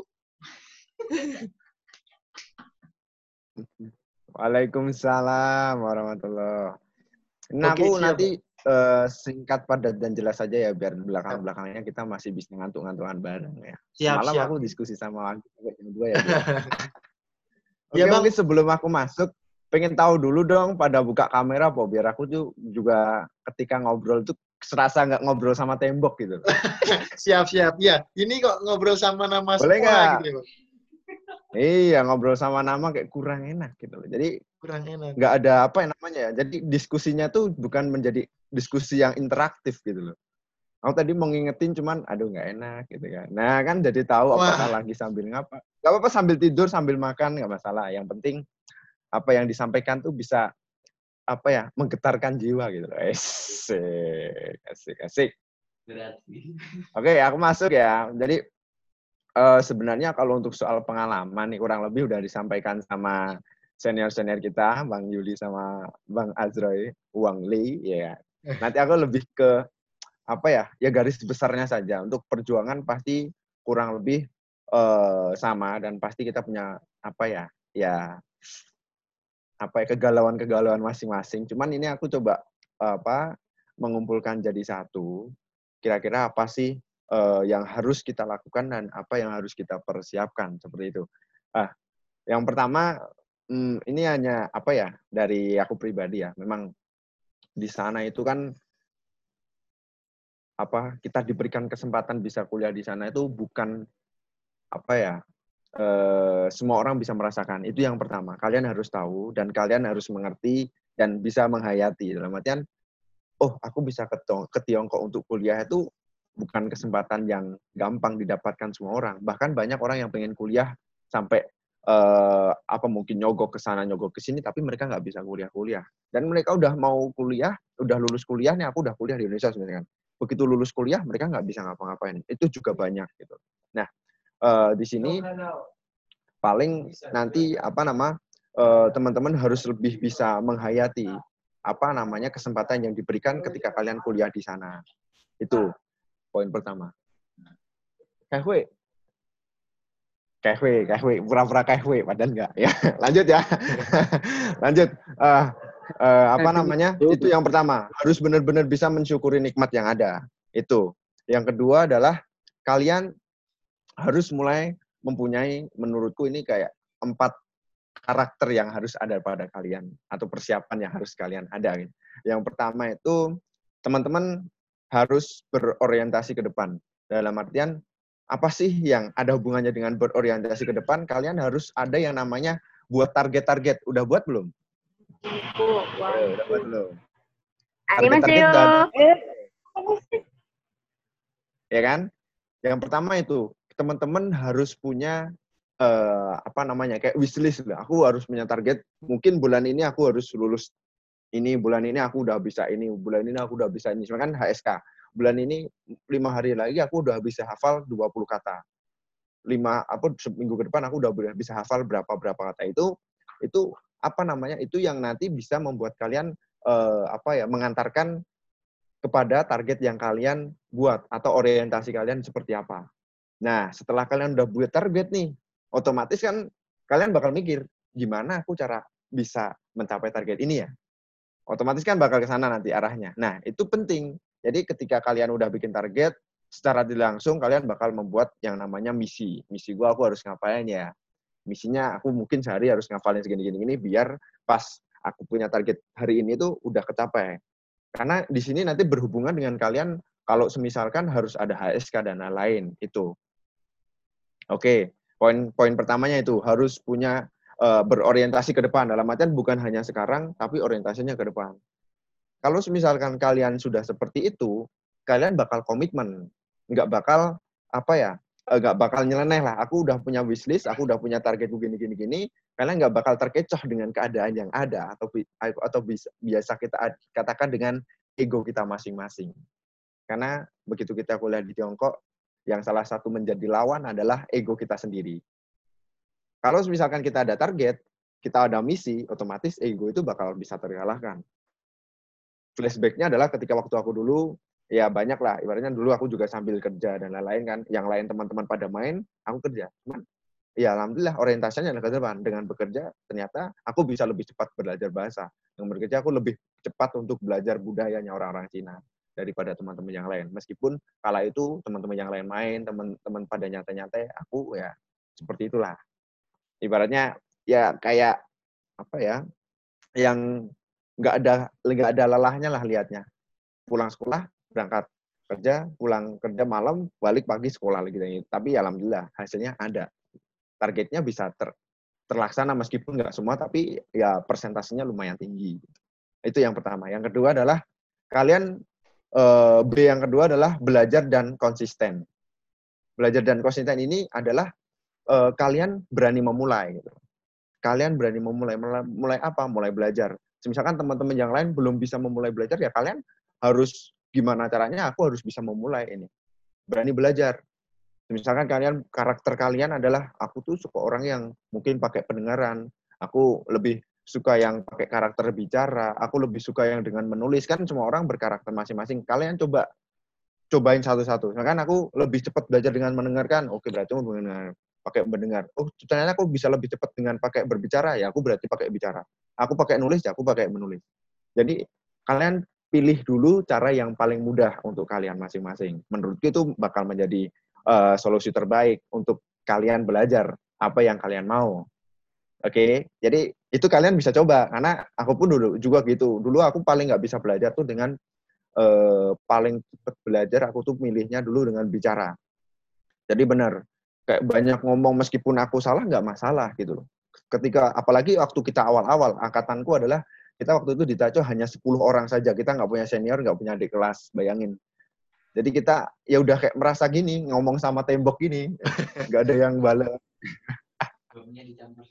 Ini adalah ya udah kita keluar nyari temen lah, teman-teman Cina kah, orang-orang siapa, orang jualan apa ya kita udah bodo amat lah, salah nggak masalah karena ternyata ketika kita ngomong salah dengan orang Cina, mereka membenarkan kita. Jadi bahasa ini bukan membenarkan apa atau mereka sok pinter, tapi mereka menjadi guru kita gitu, secara tidak langsung. Karena diingat, belajar bukan hanya di sekolah. Di mana pun dia, di mana pun kita berada, di situlah tempat belajar kita. Itu. Aku dulu itu, oke kan? Setelah belajar, udah punya eh, apa namanya, punya konsep, ya harus kita harus konsisten. Kita harus komitmen dengan apa yang kita susun. Itu. Oke ya, setelah itu dapat, udah mau belajar, belajar apa pun itu kalau misalkan selain di bidang akademik kalian juga mau belajar yang lain, misalkan olahraga atau, atau seperti apa, kalian bisa karena sangat membantu. Kalian punya banyak teman di sana, sangat membantu kalian. Karena kesempatan yang kalian dapat itu berbeda dengan kesempatan yang didapat sama anak-anak yang kuliah di Indonesia. Ibaratnya kalian udah go internasional loh. Kalian harus ber, mulai berpikir berorientasi hal-hal yang besar gitu. Aku uh, harus seperti ini dan itu dan kalian punya panggung atau biasanya orang-orang tampil kan panggungnya mereka kan hanya di Indonesia kalian panggungnya internasional loh gitu kalian harus mengerti itu jadi kalian oi jadi relax ketika kalian berjalan atau mulai belajar sesuatu itu yang kedua belajar dan konsisten yang ketiga itu kalian harus banyak-banyak diskusi dan berbagi. Ini ini program kita hari ini ya enggak. Ini nanti berbagi. berhubungannya adalah iya, diskusi dan berbagi. Kira-kira diskusi sama siapa? Diskusi dulu sama orang-orang terdekat kalian. Karena aku percaya, karena aku yakin ya, semua anak-anak yang kuliah di Tiongkok adalah orang-orang pilihan. Setuju nggak? Kalian yakin nggak kalau kalian orang terpilih? Yakin ya, setuju, setuju. Yakin, kalau yakin. Kalian, orang aku aja yakin, masa dari kalian sendiri nggak yakin? Ya nggak? Ya, kalian yang yang poin pertama, kalian tuh orang-orang pilihan. Nggak semua orang bisa merasakan apa yang kalian rasakan. Nah, dengan kita melihat itu, wah berarti temanku tuh orang-orang luar biasa semua nih. Dia pasti punya pengalaman bagus. Dia pasti punya pengalaman luar biasa. Nah, secara langsung adalah ya kita harus diskusi sama dia. Karena ibarat sebuah buku ya, ibarat sebuah buku orang kita membaca buku. Sedangkan buku itu buku pengalaman selama dia uh, seumur hidup dia, ya kan? Seumur dia. Otomatis kita secara ada langsung udah apa namanya mempelajari selama dia hidup. Ya, dia hidup 2 30 tahun, dia buku buat buku satu ya kita udah mempelajari hidup dia. Sama halnya seperti itu. Ketika kita diskusi mungkin aku sama Yuli, aku sama Wagi. Aku tahu mereka orang-orang pilihan. Jadi aku banyak diskusi, ambil ibaratnya kita saling selling ilmu di sini. Jadi di, secara langsung kita udah hidup di antara dua dua kehidupan yang berbeda. Atau mungkin kita diskusi sama tiga orang ya berarti kita ketiga kehidupan yang berbeda. Itu penting. Dan menurutku itu menjadi modal terbesar ketika kalian akan mungkin nextnya ah, mau mau lanjut kuliah ataupun lanjut kerja. Semuanya bakal menjadi uh, apa namanya manfaat yang baik untuk kita. Berbagi dan diskusi itu penting banget. Jangan ibaratnya uh, tetap mengedepankan ego. Dalam artian yang aku rasakan ketika kita kuliah di sana banyak anak-anak yang mengedepankan ego. Ya udah aku nggak mau memulai. Ya anak-anak zaman sekarang tuh harus Indonesia tuh bunuh butuh anak muda yang berani memulai. Bukan bukan ya berani memulai diskusi yang baik. Bukan uh, bukan yang hanya berani memulai diskusi yang buruk. Dalam artian ya aku tahu kalau misalkan ada keburukan kadang-kadang berani pada memulai. Cuman kalau untuk kebaikan kadang-kadang enggan untuk memulai. Ya itu jadi uh, diskusi dan berbagi itu penting dan dulu kalau salah satu platform yang aku dapatkan atau yang sekarang ada di Tiongkok adalah Perhimpunan Pelajar Indonesia. Ini aku pakai bajunya sekarang, ya nggak kelihatan ya.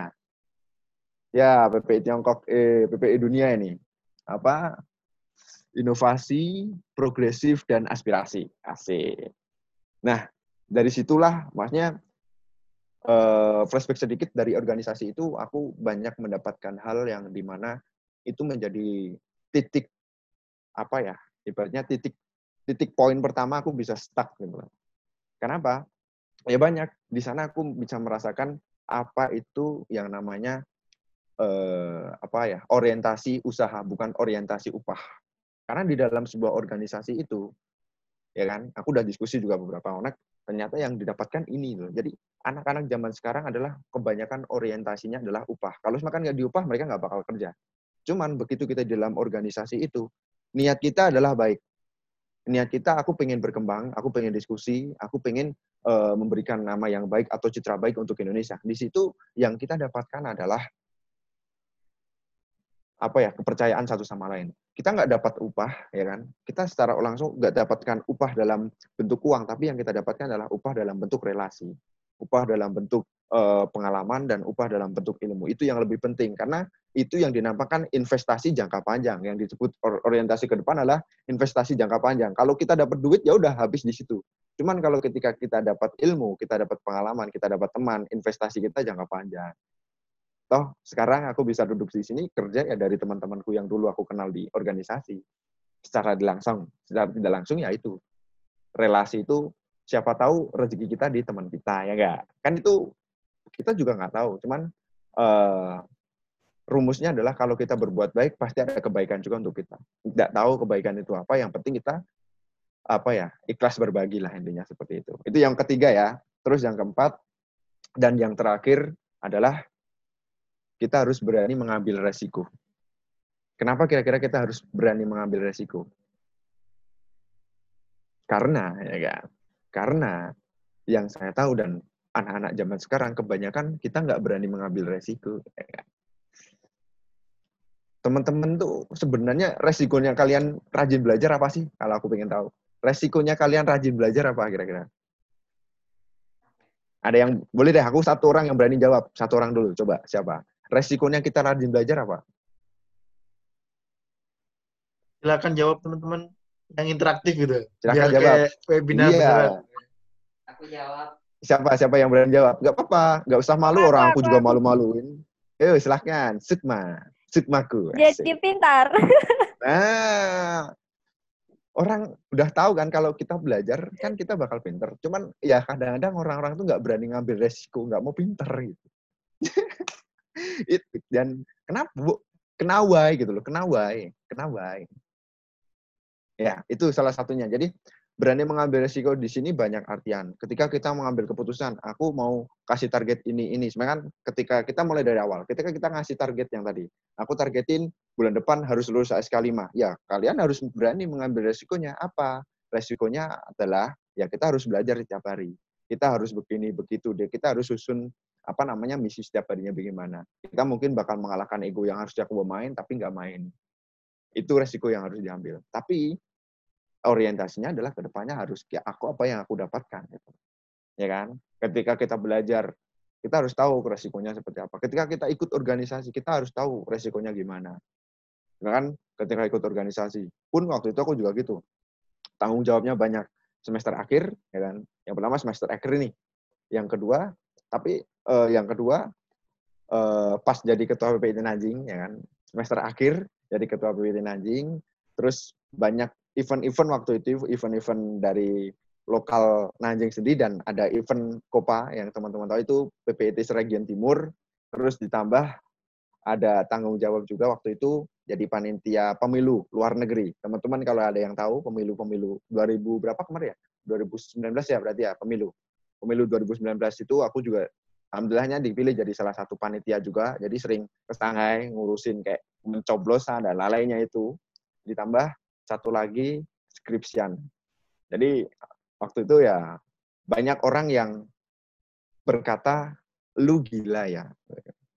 Tanggung jawab lu di sini aja berantakan lu masih ngambil ini ini ini ini ini. Sebenarnya bukan berkantangan cuman ya di situ. Karena dengan berani mengambil resiko berani mengambil tekanan yang berat otomatis eh, kita berprasangka yang baik ya aku bakal mendapatkan lah yang lebih banyak. Dalam artian pengalaman kah?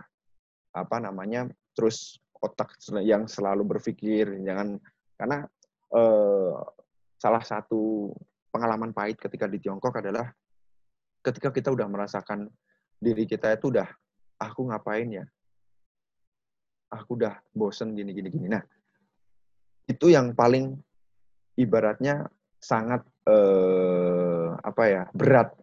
Makanya kalau udah kena flu itu flu flu bosen itu aduh luar biasa. Jadi untuk menghilangkan apa namanya aku berarah ke sana karena udah kalau udah jatuh itu terkadang udah ya udah jatuh terus turun turun turun turun makin turun nah itu makin bahagia makin bahaya seperti itu. Nah apa pun itu jangan sampai kita terjatuh yang benar-benar aku terjatuh terlalu lama di situ. Jadi mengalihkan dengan kegiatan-kegiatan yang positif entah olahraga entah, ikut organisasi ikut kegiatan apa dan bagaimanapun itu jangan biarkan otak kalian kosong intinya itu kalau di sana bukan soal keserupan enggak cuman kalian nanti bakal kalah dengan ego kalian masing-masing. Karena kuliah di Cina adalah salah satu momen di mana kita perjuangan melawan ego kita masing-masing. Itu sih. Jadi eh, apa pun itu, teman-teman harus berorientasi ke depan, punya target yang jelas. Yang pertama, karena ibarat kita hidup nggak punya target kan pasti bingung. Aku mau jadi apa? Ya udah terserah. Ya easy going. Ya udah aku tiap hari main game aja. Kan nggak punya target ya nggak beda kalau kita punya target otomatis secara langsung aku bakal nyusun ini aku nyusun, pengen nyusun itu dan lain-lainnya kan. Ya nggak? Setuju nggak di sini? Nah setelah itu baru yang lain. Itu sih kalau dari aku. Nah, Cukup, Pak. Sepakat banget bang. Eh, karena pepatah mengatakan eh, hasil tidak akan eh iya hasil tidak akan mengu- mengkhianati usahanya. Jadi eh, ya gitu Betul. teman-teman. Eh, jadi eh, konsep yang bang Imam katakan adalah ya harus kita pandai-pandai berinvestasi sama memikirkan resiko-resiko yang akan kita hadapi gitu. Kalau ingin jadi orang pintar resikonya juga harus belajar gitu. Kalau orang ingin jadi orang bodoh ya jangan belajar gitu. Tapi uh, ada satu kutipan bang uh, dari saya sendiri bang. Kalau mau uh, apa hidup itu ya memang harus keluar dari zona nyaman. Tapi ingat harus feeling good.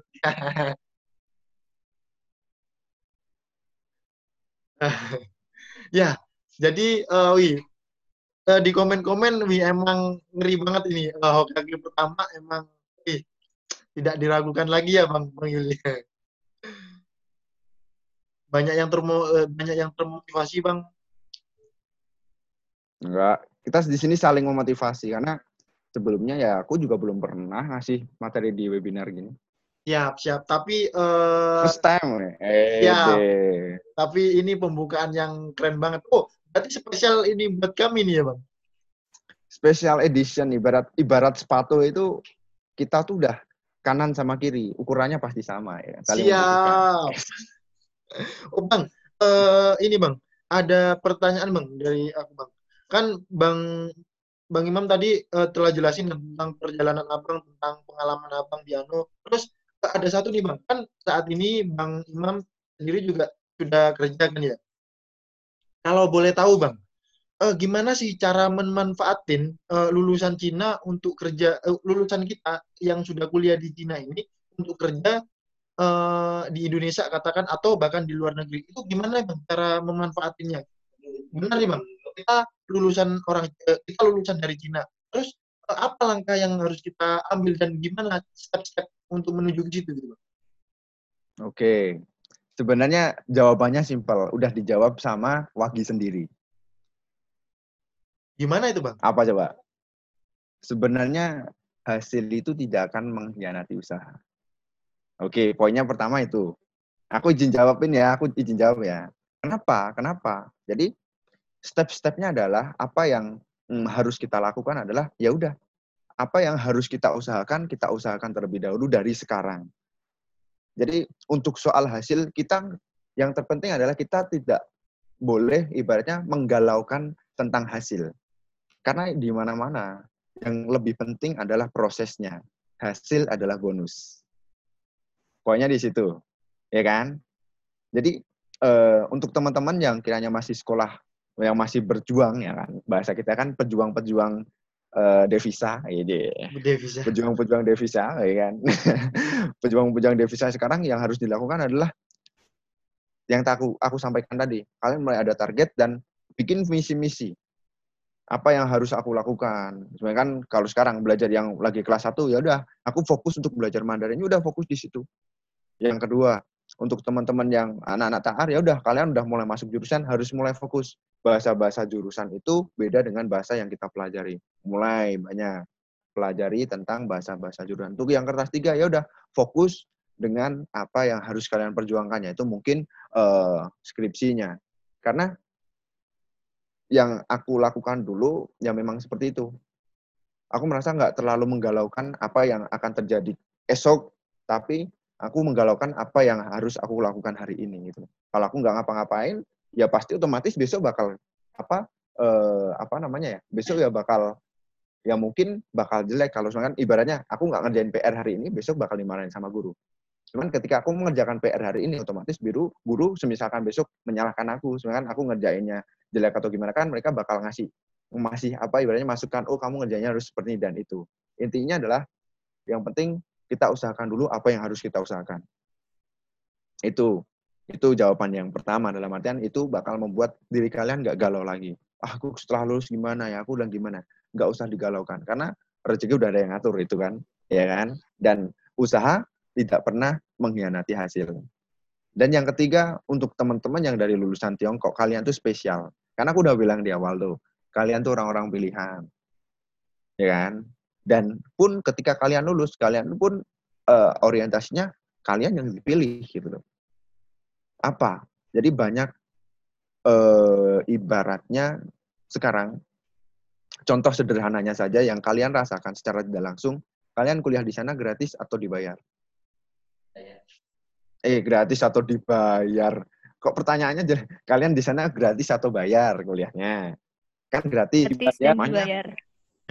Ibaratnya lebih Nah, ibaratnya lebih murah daripada kuliah di Indonesia. Kalau misalkan secara jalur reguler, reguler, sorry. Ya kan?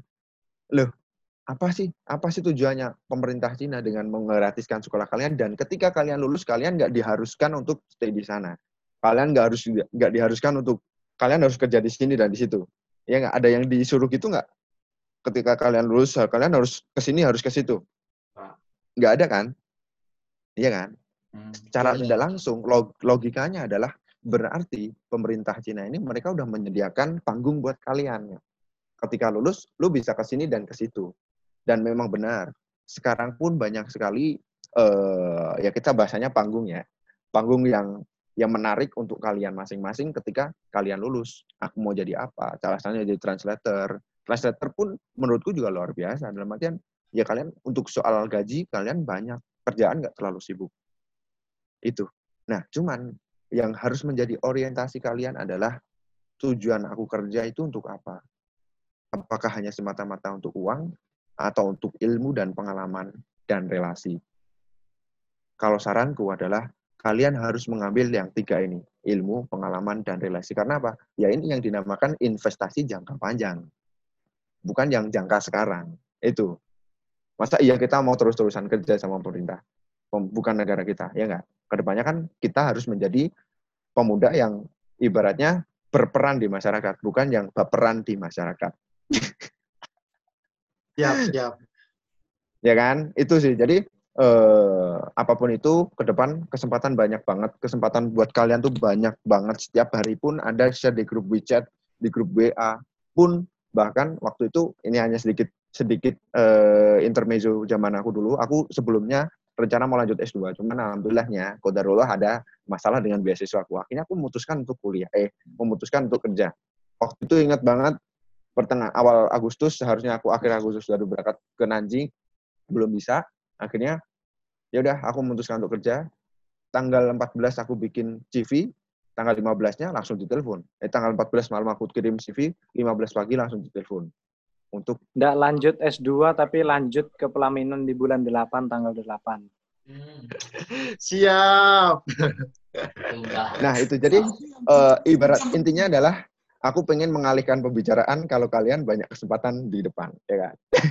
Iya, iya, iya, setuju banget. oh ya, sekilas, uh, sekilas pemberitahuan bahwa Bang Imam rencananya mau uh, menjadi imam yang beneran di di bulan di bulan Ya, malah di, di bulan 8. Aduh, malah dipromosiin kamu matiin okay. pasaran dulu nih. Aduh, aduh. Oke, okay, kita masalah Masih banyak mohon doanya lah untuk semuanya ya. Uh, amin. Semoga sukses, Bang. Oke, okay, lanjut, Bang. dan aku bisa hadir. Amin. Lanjut. Oke, okay, lanjut ya, Bang. Jadi uh, teman-teman banyak sekali ya yang bisa kita uh, petik dari penyampaian dan pengalamannya Bang Imam uh, barusan. Jadi uh, kalau seumpama bisa dirangkum kalau Dano pokoknya uh, yang yang paling favorit kalau dari aku kata-kata dari Bang Imam ya emang bener.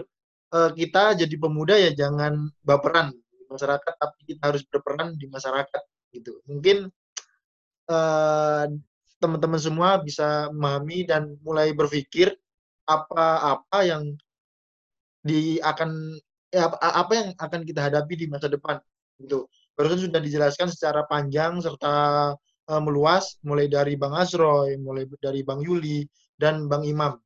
Gitu. Jadi teman-teman bisa mulai berpikir uh, sebenarnya yang akan kita hadapi itu dikatakan sulit ya emang akan sulit gitu. Akan tapi jangan pandang sulitnya gitu. Karena uh, seperti yang Bang Imam katakan tadi coba uh, berpikir tentang apa tujuan teman-teman datang ke Cina. Terus nanti kalau semua mau kerja apa tujuan teman-teman bekerja itu nantinya gitu. jadi mulai sekarang ayo semangat kita bareng-bareng berpikir untuk itu gitu. Dan menciptakan ya kalau semua bisa ciptakan yuk Indonesia uh, di masa depan yang cerah gitu. Melalui kontribusi-kontribusi nyata dari kita gitu jadi uh, mungkin di sesi yang pertama ini tentang bincang-bincang pengalaman uh, seperti itu. Nah, sebelum masuk ke uh, sesi kedua, tanya jawab, mungkin uh, aku kasih kesempatan nih, Bang.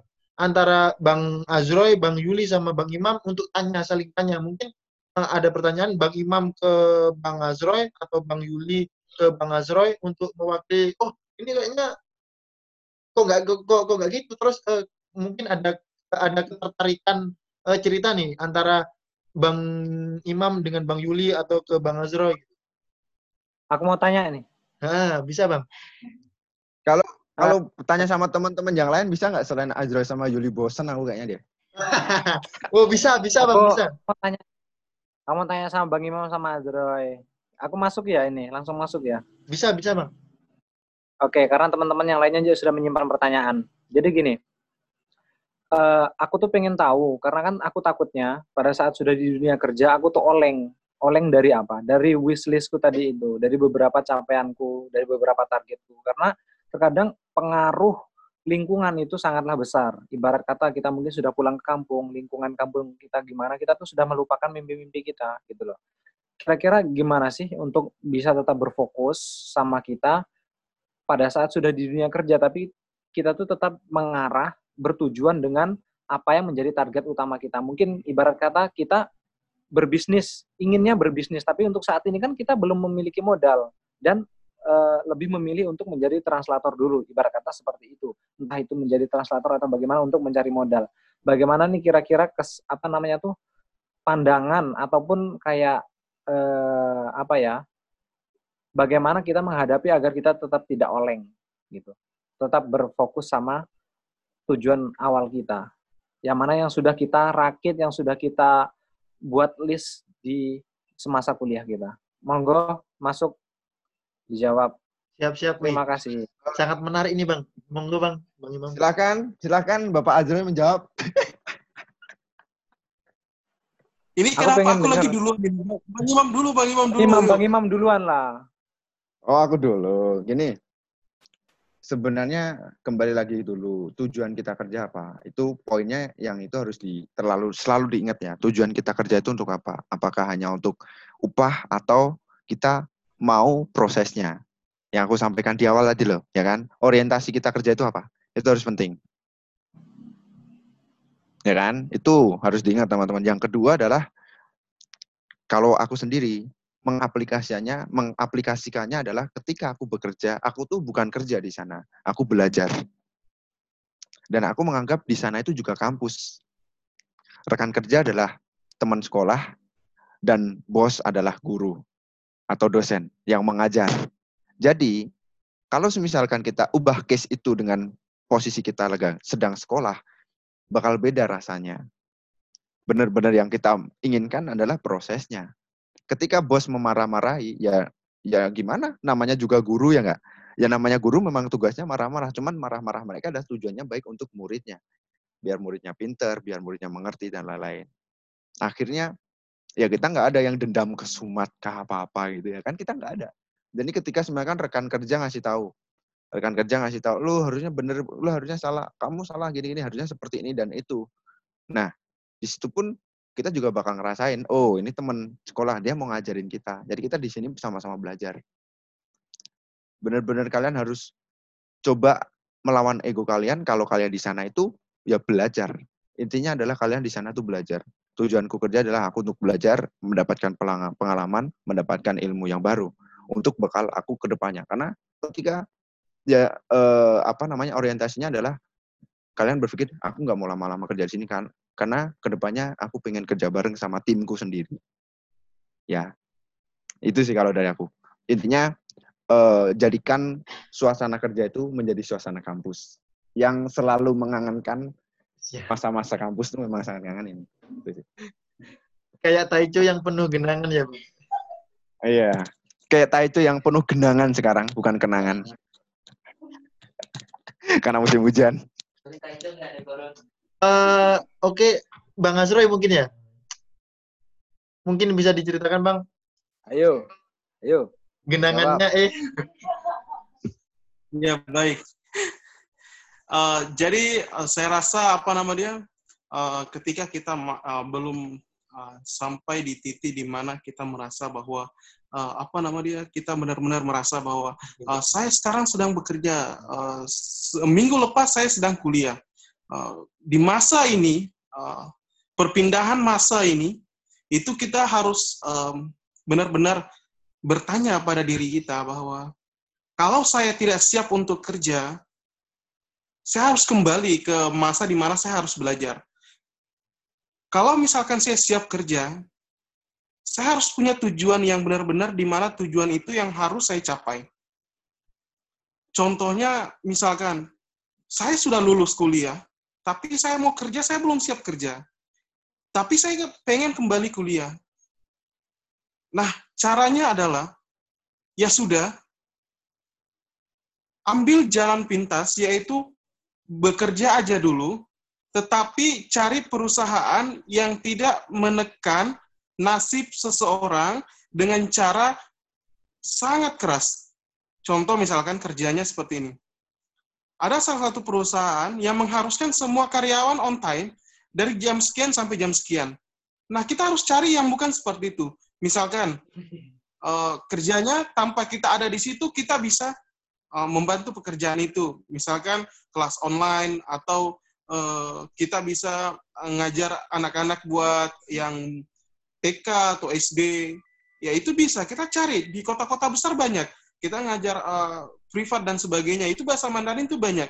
Uh, Chinese Chinese sekarang tersebar di mana-mana termasuk apa nama dia? Tarakan atau di mana kota-kota tuh dia pasti banyak.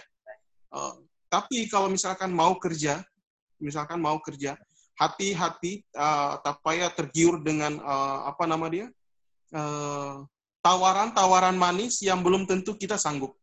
Uh, saya berbagi pengalaman saja saya tidak perlu sebut nama perusahaan saya sempat dapat tawaran belum satu minggu saya lulus, belum satu minggu, baru hitungan hari saja, dua tiga hari.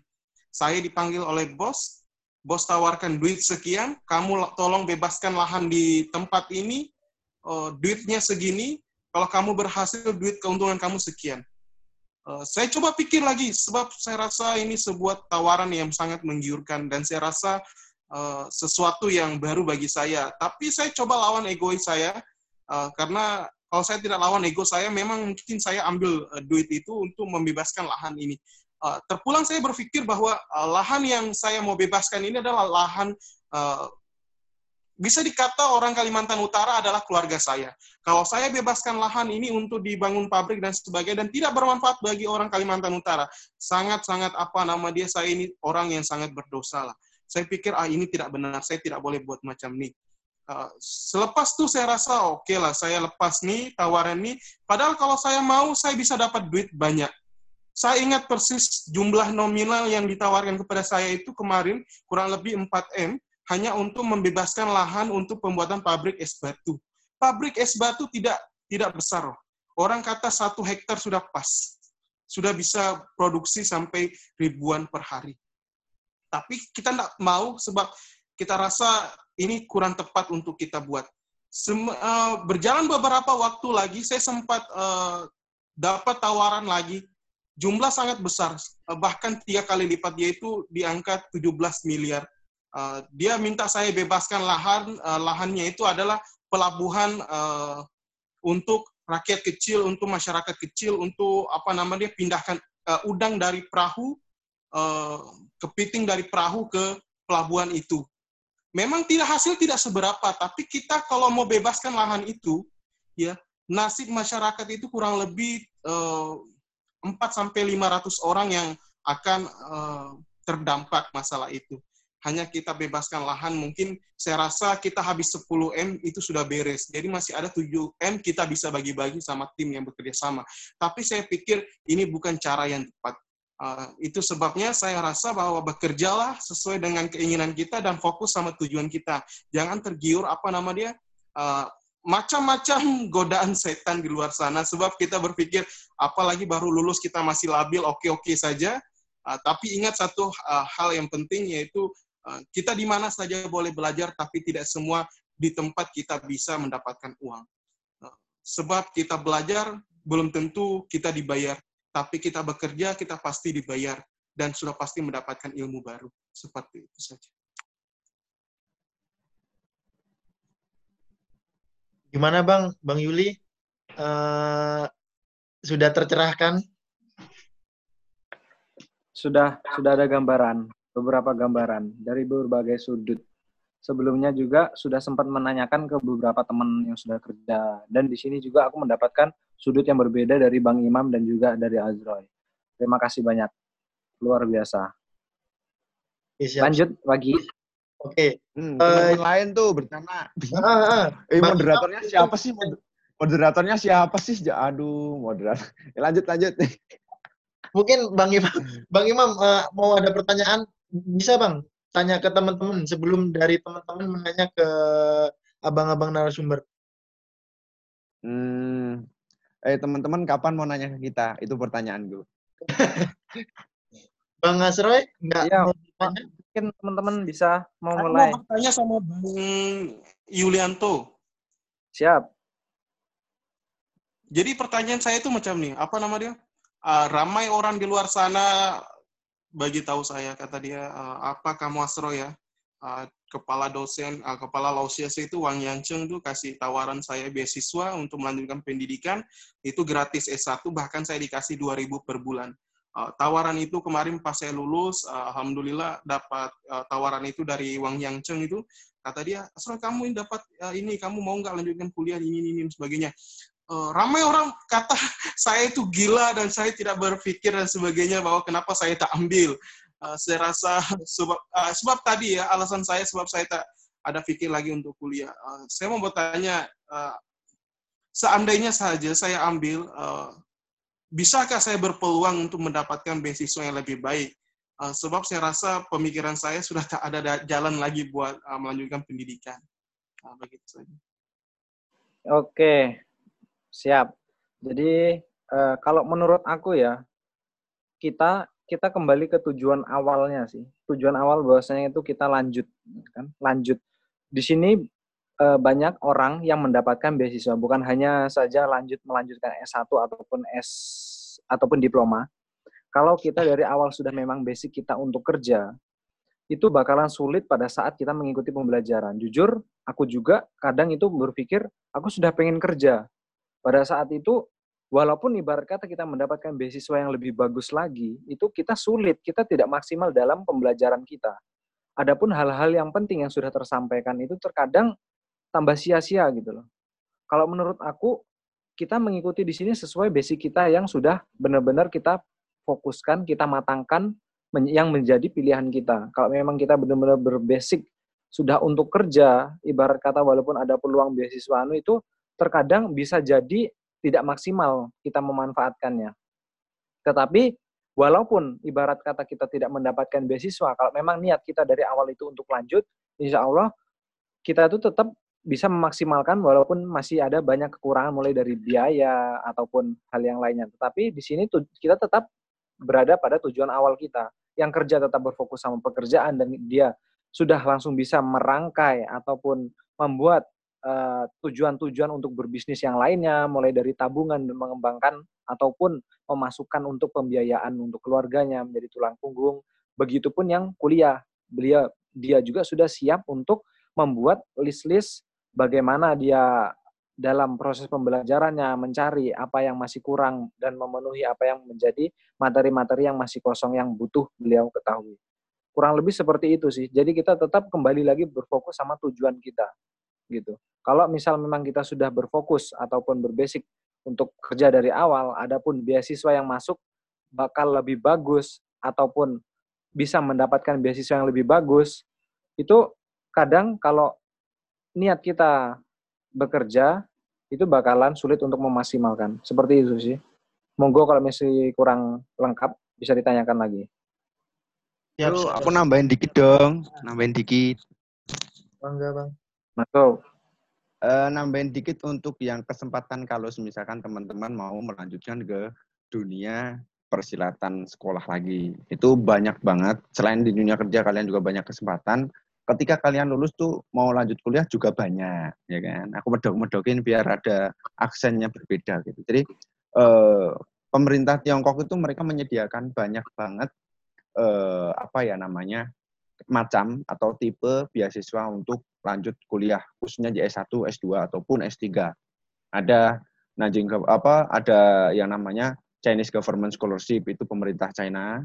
Itu yang lagi favorit dan lumayan susah untuk mendapatkannya, tapi teman-teman ada kesempatan dan punya hak untuk mendapatkan kesempatan itu. Yang kedua, ada yang namanya provinsi scholarship. Jadi provincial scholarship itu ada juga. Jadi beasiswa dari provinsi masing-masing. Itu ada banyak macamnya juga.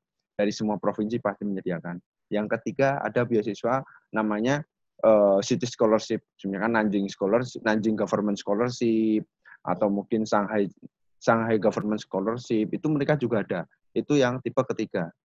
Ada lagi yang tipe keempat adalah university scholarship itu beasiswa dari kampus masing-masing dan semuanya itu kalian nggak ada yang namanya kayak diikat setelah lulus kalian harus ke sana dan kemari itu mereka nggak ada ya jadi banyak banget kesempatan. Kalau kalian mau kerja banyak kesempatan tempat kerja atau panggung kalian untuk kerja. Ketika kalian mau lanjut kuliah juga banyak panggung-panggung untuk kalian uh, tampil di sana untuk kuliah. Dan beasiswa juga lumayan banyak. Jadi paling tinggal kalian saja yang mulai aktif misalkan kalau kalian mau mau kuliah di sekarang kan lulusan tahun ini kan berarti bulan-bulan Juni. Kalian kalau mau lanjut di bulan September ya, ya harus dari sekarang udah aktif nyari beasiswa. Kalau yang mau S1. Kalau yang mau S2 ya seperti itu. Juli sebenarnya kan dia lulus bulan ini kan. Jadi nyari-nyari beasiswanya dari sekarang. Udah harus mulai siapin apa namanya kayak file-filenya atau seperti apa. Biasanya nah, dari PPI Tiongkok mereka menyediakan grup yang khusus untuk koordinasi tentang beasiswa, seluruh beasiswa yang ada di Tiongkok. Itu sih.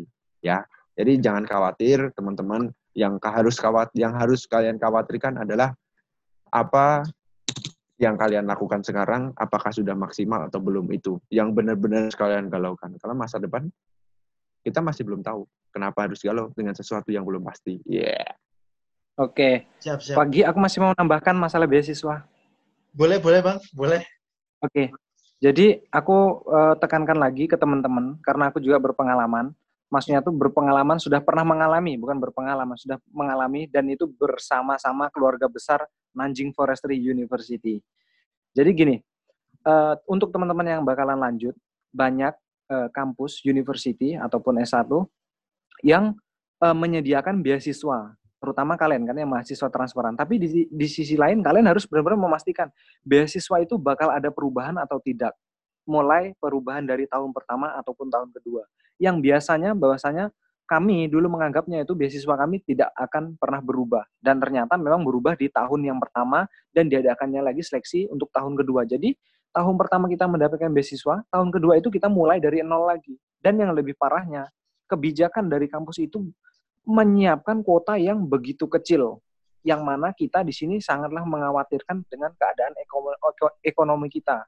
Dan di sisi lain kita juga mengkhawatirkan bahwasanya kita ini sudah terlanjur terjun selama satu tahun gitu. Jadi teman-teman harus memastikan lagi beasiswa itu bagaimana sistemnya.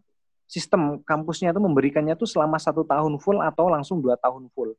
Ibarat kata selama satu tahun full, bagaimana untuk tahun ke depannya kriteria kriteria seperti apa yang bisa mendapatkan beasiswa tersebut itu. Aku takutnya hmm. kalian melanjutkan itu hanya ber, uh, apa namanya kalian uh, menggantung sama beasiswa. Oh, aku ada beasiswa jadi aku bisa melanjutkan. Nah, aku takutnya pas masuk sudah tahun pertama dan dia akan seleksi lagi dan kalian tidak mendapatkan. Kan di sini kita sangat mengkhawatirkan dengan ekonomi kita sendiri gitu. Dan di sinilah benar-benar serba bingungnya bahwasanya apakah kita maju atau mundur alon-alon kan ibarat katanya begitu. Nah, harus dipastikan lagi. Mungkin itu aja sih. Perlu dicatat perlu dicatat benar-benar ya. ya. Jadi Iya, uh, jadi lebih apa? Lebih ini, ini aku nambahin sedikit lagi. Jadi uh, yang pertama, ketika kalian mau lanjut kuliah, yang kalian harus lakukan adalah kalian harus banyak bertanya atau diskusi dengan semua orang yang pernah mendapatkan beasiswa. Beasiswa yang aku sebutin tadi, yang udah pernah mendapatkan Chinese government, dapat yang provincial government, ada yang jadi city government dan university scholarship. Ada empat macam itu kalian harus tanyain semuanya empat tempatnya.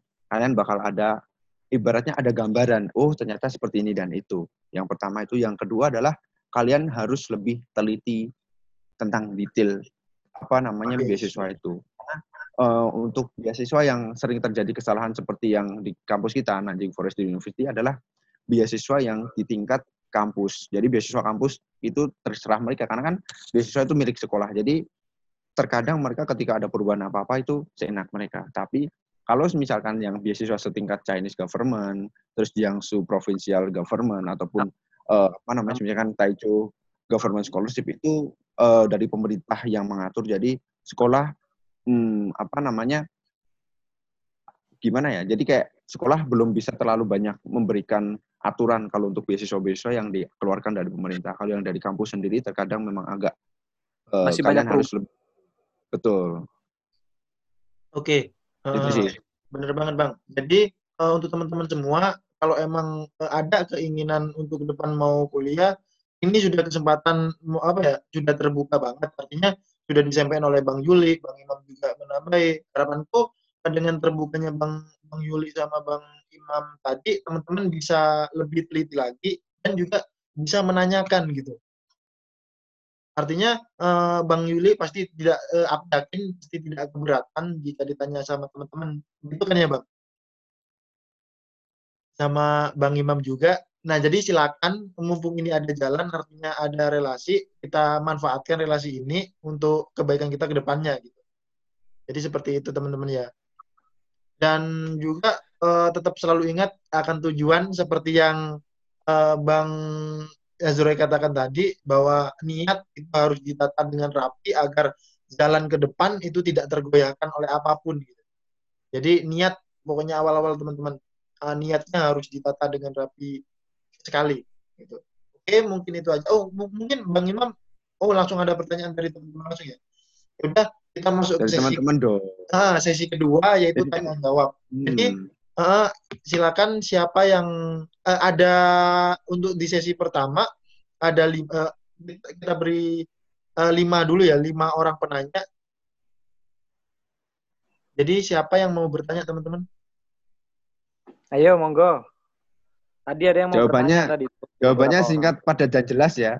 orang. Ya. Siapa yang mau bertanya? Mungkin Kak Ima, Kak Sukma, Kak Aurel, Kak Indah. Kalian harus berani melawan ego kalian masing-masing ya. Jangan pada malu-maluan. Harus malu-maluin, itu penting. Pertanyaan di luar tema pun nggak apa-apa. siap siap. Iya ya, Kak Riki. Saya, Kak. Riki. Oh, Itu itu. Siapa tuh? Pridar ini. Prida. oh, gak ada sunya bang. Ya mari silakan, Arin. Halo, Mana orangnya? selamat malam semuanya. Malam. Malam.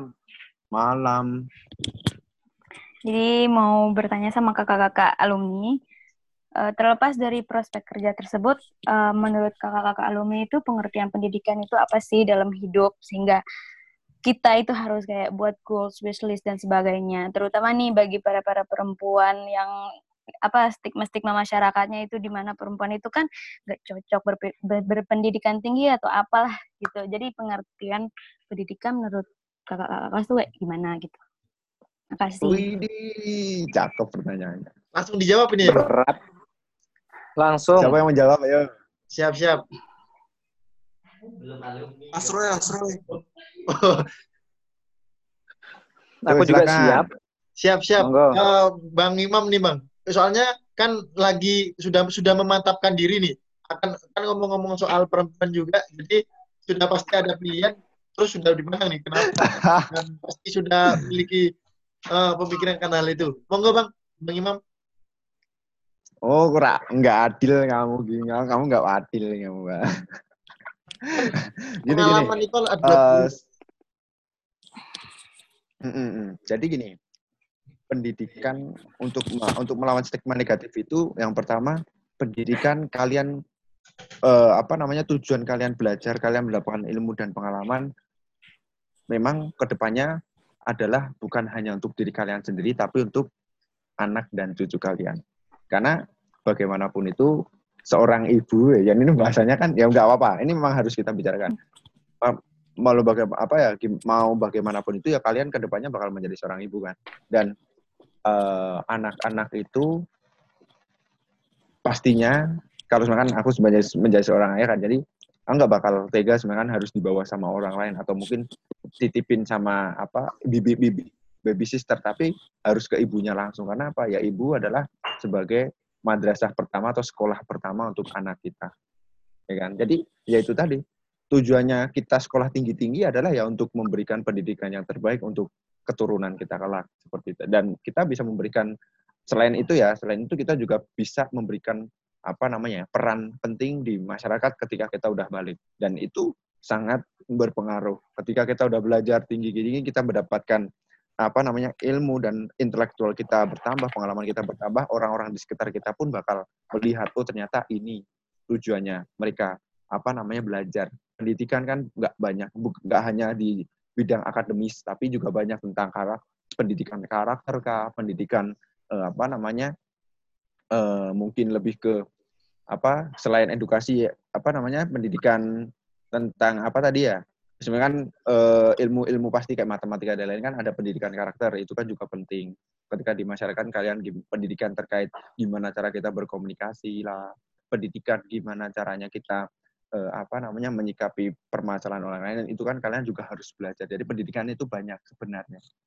Dan iya, bang. kalau kuncinya menjawab ketika kalian apa namanya ditanyain kalian ngapain sekolah tinggi tinggi ya aku ingin memberikan yang terbaik untuk orang di sekitarku dan kelak untuk mungkin anakku seperti itu. Sepakat bang. Nah, uh, soalnya gimana kita mau apa ya apa, membuat generasi yang keren dan uh, bagus di masa depan kalau seum, kalau seumpama uh, madrasah madrasah pertamanya aja tidak terakreditasi gitu kan bang. Betul betul. Ini uang ini artinya. Yuk lanjut. Siap siap. Jadi seperti itu ya Rin.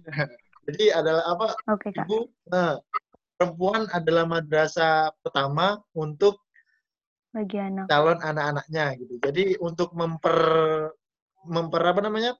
memperkeren dan mempersiapkan generasi di masa depan ya harus terakreditasi juga dong.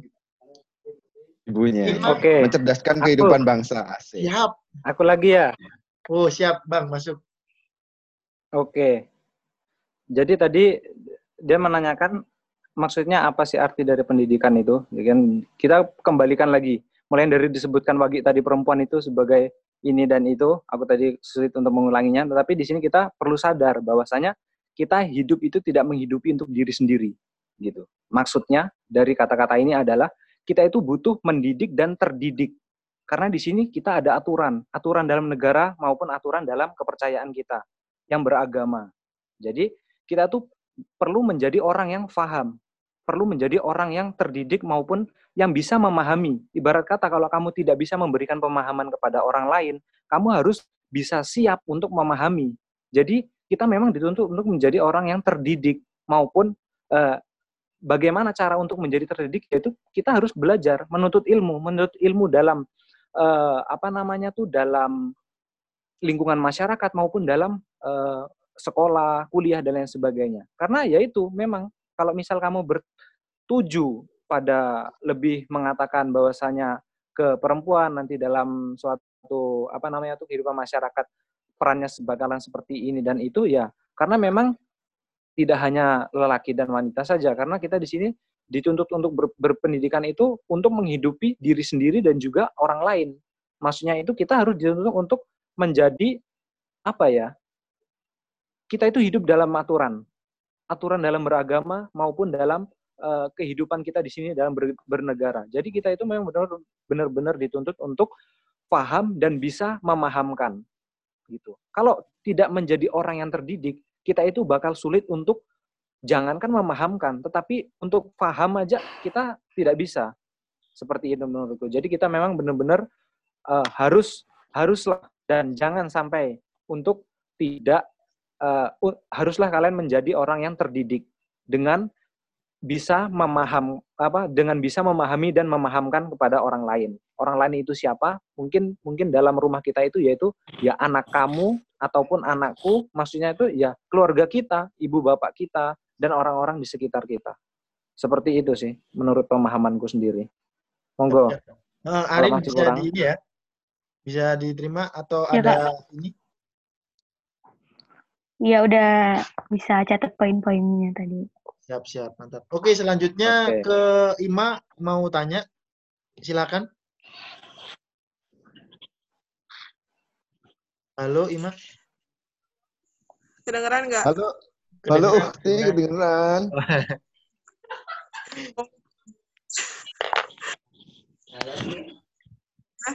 Uh, bukan tanya sih, lebih ke mau minta tips dan triknya untuk memulai memulai pembicaraan dengan orang lain itu kayak gimana, terus tips dan ya, untuk bicara di depan umum itu kayak gimana gitu. Ya, siapa nih Bang? Uh, Oke, okay. uh, Ima terima kasih pertanyaannya. Mungkin siapa Bang yang mau menjawab? Bang Azroy? Azroy, Azroy. Ya, siap.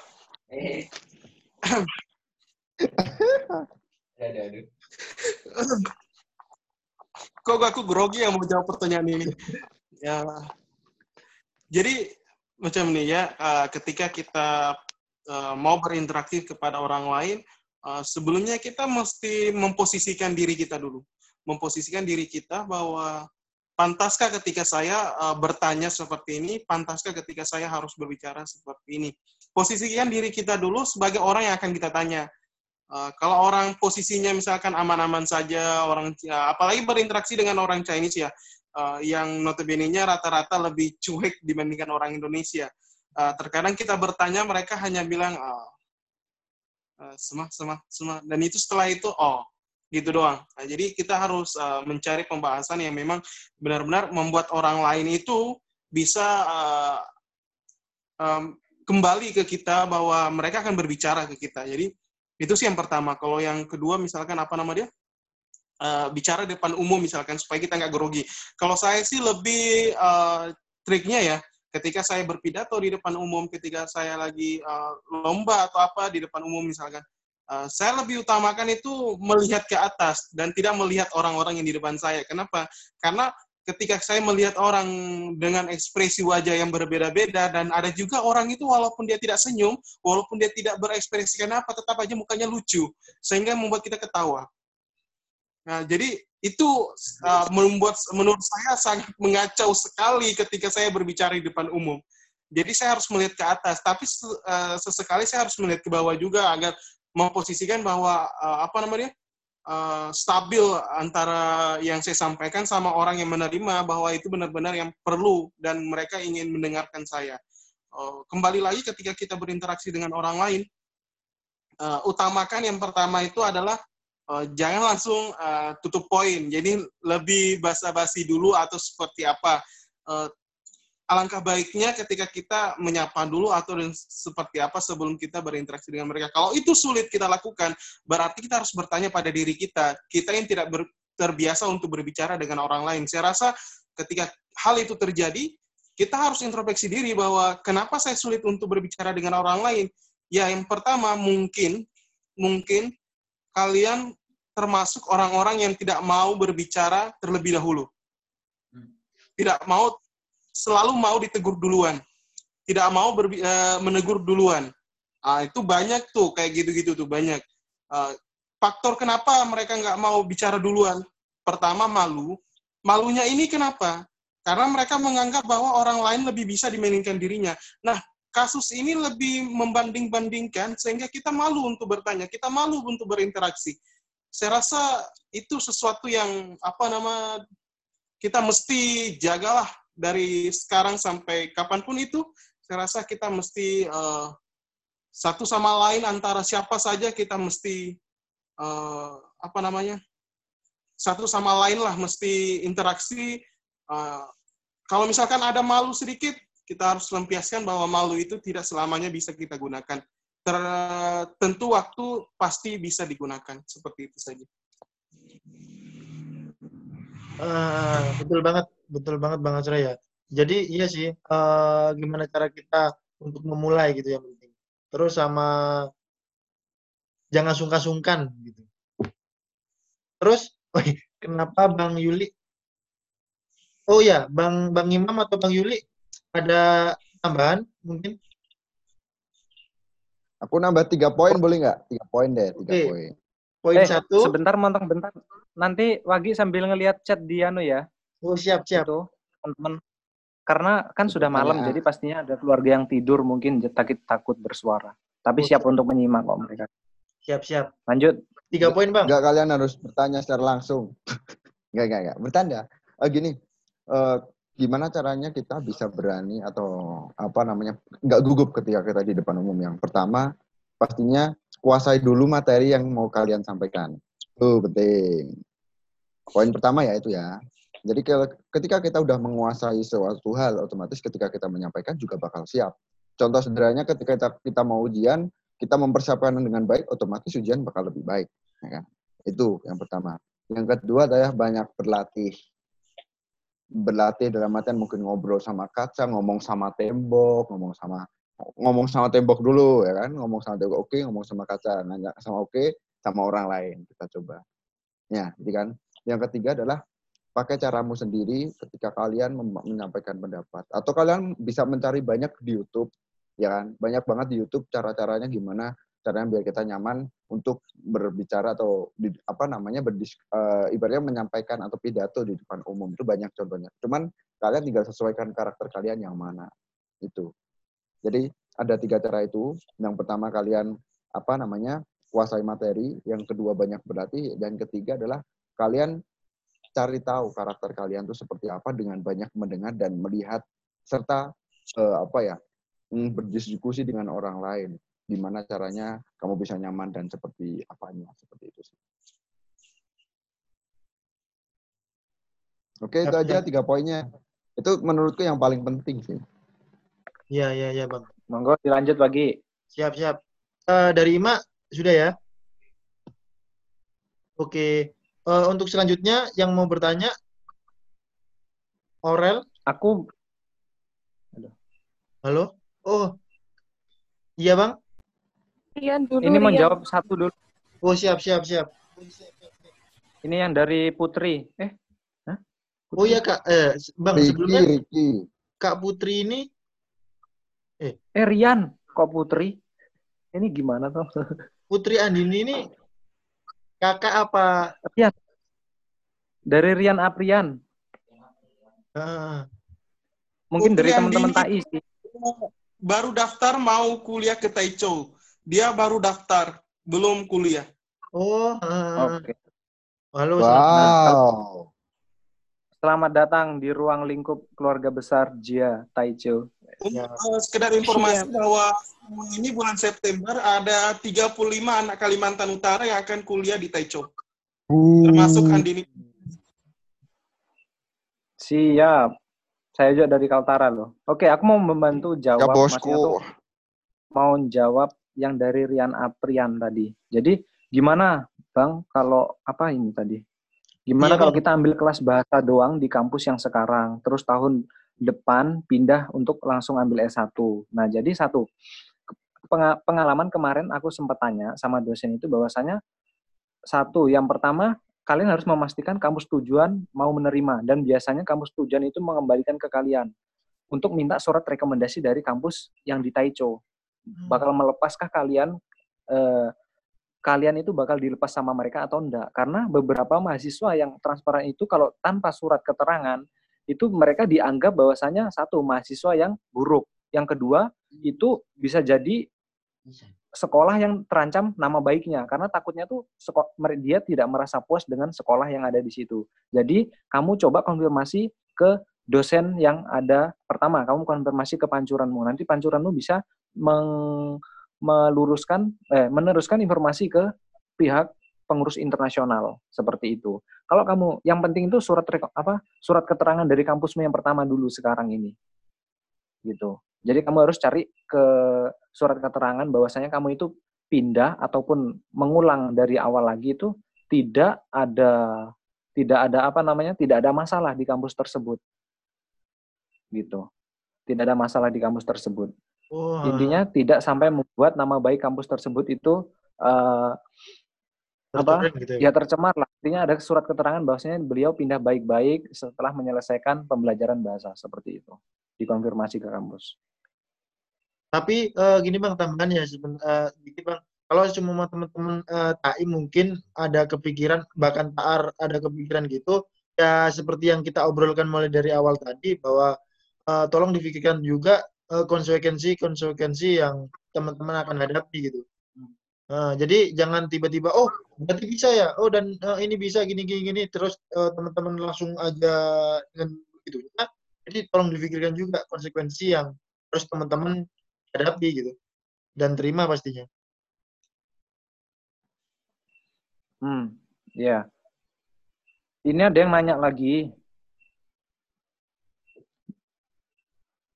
Oke, makasih banyak Kak gitu. Halo Wagi. Ya. Iya, Ini teman-teman nanya di chat. Pada nanya di chat, lewat chat. Ada Indah sama Lewi. Oh, bukan Lewi, Lewi. Oh, ini ya. uh, mungkin ke ini. Ke Aurel dulu. Oke, sudah dijawab. Tadi ada ada pertanyaan. Sudah dijawab Bang Imam. Oh. Sudah dijawab Bang Imam. Monggo ya. yang lain gimana? Ya, di, ini pakai penyetaran ijazah emang. Uh, Aurel, ya, benar. ada pertanyaan? Oh ya, belum. Uh, sebelum sebelum ke Aurel, mungkin dari Putri Andini nih uh, mau bertanya, dipersilahkan. Kak, gimana ya kerja lebih semangat? Kok kerja bentar? Kak, gimana ya Kak, kalau kerja lebih semangat daripada belajar? Tapi difikirkan bagaimanapun kita gak bisa kerja yang lebih baik atau lebih banyak tahu tentang kerja tanpa belajar. Emang sih di lingkungan kerja kita dapat pelajaran, tapi kok rasanya gitu-gitu aja ya di satu sisi lagi belajar itu kayak membosankan karena dari SD sampai SMA yang dibahas kok itu doang. Maaf seperti itu pintar. Oke, eh, jadi kalau uh, aku boleh menjikat, jadi pertanyaannya itu tentang uh, apa perbedaan belajar dengan kerja gitu ya? Tentang apa ini tadi? Semangat. Nah, tentang apa sih yang yang kita bisa semangat untuk belajar gitu? Dan ya izin jawab, izin jawab. Oh iya iya ya bang. Silakan. Uh, saya nangkap saya nangkap pertanyaannya uh, Putri Andini ini. Jadi posisinya saat ini itu dia uh, mungkin merasa bosan dengan uh, sehari-harinya hanya belajar uh, hanya belajar dari SD sampai SMA. Sementara mungkin di penghujung SMA-nya dia dia sudah mulai bekerja. Sementara dia merasa asik dengan bekerja. Tapi dengan bekerjanya dia itu dia merasa bahwa kok kerja saya gini-gini aja ya. Kok saya cuma mendapatkan hasil cuma sekian ya. Mungkin karena saya pendidikannya cuma sampai di sini gitu. Nah, eh, saya rasa bahwa perlu untuk mencari relasi lebih luas, perlu untuk uh, mencari pendidikan lebih tinggi. Karena gini, ketika kita berilmu, ketika kita memiliki apa uh, sesuatu yang baru, uh, di situ kita bisa uh, apa lagi nama dia nih? Uh, apa ya? Saya juga bingung. Ah, ini apa nama dia? Ketika kita memiliki skill yang baru kita bisa mendapatkan pekerjaan yang lebih ba bagus. Uh, di sisi lain kalau kita tidak ada apa sesuatu yang bermakna dalam hidup kita tidak ada yang kita bisa tonjolkan dalam hidup kita uh, semasa itulah kita mendapatkan pekerjaan yang kurang memuaskan dan kita mendapatkan penghasilan yang begitu-gitu saja. Di sisi lain kita mau belajar membosankan kok yang dipelajari cuma itu itu aja. Uh, mau kerja juga cuma dapatnya segini. Saran saya jangan menyerah bahwa uh, saya yakin suatu saat nanti uh, Putri Andini bisa lebih sukses lagi dibanding kita semua. Uh, tapi caranya adalah tidak ada orang sukses yang mau berdiam. Mereka semua melalui kerja uh, keras. Uh, jatuh bangun itu sudah biasa.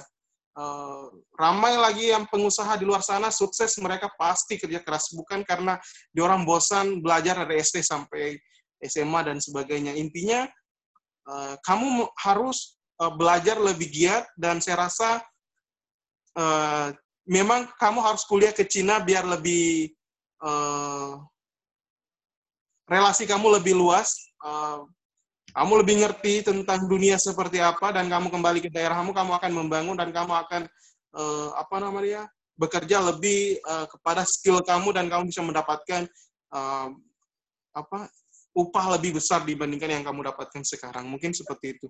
Kalau ada yang mau nambahkan, silahkan. Nah, uh, ini Bang, mungkin ke ini Bang Imam bisa bantu jawab soal uh, kenapa kok emang sih di lingkungan kerja dapat pelajaran tapi kok rasanya gitu-gitu aja. Yang satu sisi lagi belajar untuk kaya membosankan karena dari SD sampai SMP yang dibahas itu aja aja mungkin Bang Imam nih tentang yang tadi sudah dibahas tentang mungkin Putri Andi ini belum masuk tadi Bang tentang memposisikan bahwa kerja itu sebagai sekolah atau kampus gitu.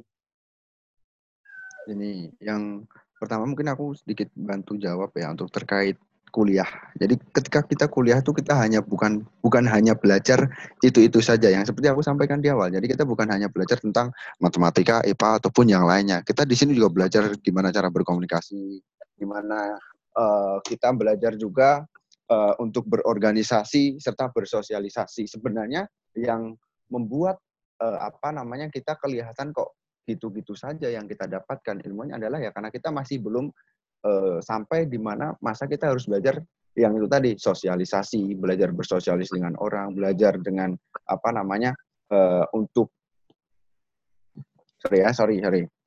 Yang pertama kan kita bukan hanya belajar tentang itu tadi lah uh, apa apa namanya kayak yang pelajaran-pelajaran matematika dan IPA itu apa namanya pak? Kok aku lupa ya. Jadi yang kita pelajari ketika di kampus bukan hanya itu, tapi uh, ada hal yang lain yang harus kalian jadikan orientasinya gitu loh. Jadi sehingga ketika kalian belajar ataupun kuliah, kalian nggak merasa bosan. Karena ya itu tadi memang yang paling bahaya ketika kuliah itu ketika kita udah masuk ke titik jenuh, kita harus gimana. Itu sih. Kalian harus berani melawan ego kalian masing-masing. Gitu. Jadi seperti itu ya Putri Andini soal kegelisahannya akan dunia kerja sama sekolah gitu. Intinya jangan bosan-bosan sih. Kembali lagi coba tanyakan ke diri sendiri tentang apa sih benarnya sebenarnya kok ada dan hidup itu gitu. Jadi untuk apa dan harus di posisi seperti apa yang kamu inginkan. Itu sih uh, yang sekiranya bisa nanti dibuat motivasi. Uh, ya kalau seumpama enak dengan dan nyaman di posisi ini ya sudah gitu. Tapi kan nggak eh, hidup kan nggak sebatas itu. Pasti punya target dan impian loh gitu seperti yang uh, apa bang Imam katakan ya kalau cuma kamu kuliah terus kamu akan banyak banyak pelajaran dan bisa-bisa akan menjadi uh, lebih matang dan visioner di masa depan. Jadi seperti itu uh, putaran ini. Oke selanjutnya ada lanjutan dari pertanyaan barusan bang dari uh, Lewi dari Zen ya. Uh, metode pertanyaannya, metode pembelajaran yang bagaimana yang harus mampu memberikan pemahaman yang komprehensif kepada siswanya dan model pendidikan yang seperti apa uh, untuk membenahi moral anak bangsa zaman sekarang, gitu bang. Jadi uh, kalau tadi pertanyaannya uh, model eh, apa seperti apa cara membosankan, nah ini uh, sudah masuk ke anunya mungkin bang ke masuk ke sistem pembelajarannya. Jadi yang diperlukan teman-teman di sini seperti apa sih bang? Gitu, model pembelajarannya kalau kita uh, terapkan ke teman-teman di Indonesia gitu. Jadi refleksi Aku masuk hmm, dari Cina mungkin bisa diterapkan ke Indonesia apa apa, apa aja bang gitu yang bisa dimasukkan. Oke. Okay. Nah, aku aku masuk ya. Aku jawab ya. pertanyaan dari Lewi atau Zen. Jadi uh, masuk ya Niki ya? Siap-siap Bang. Oke. Jadi yang pertama, metode pembelajaran di Indonesia yang meneban, yang lebih mengedepankan sisi te teoristis atau textbook. Oke.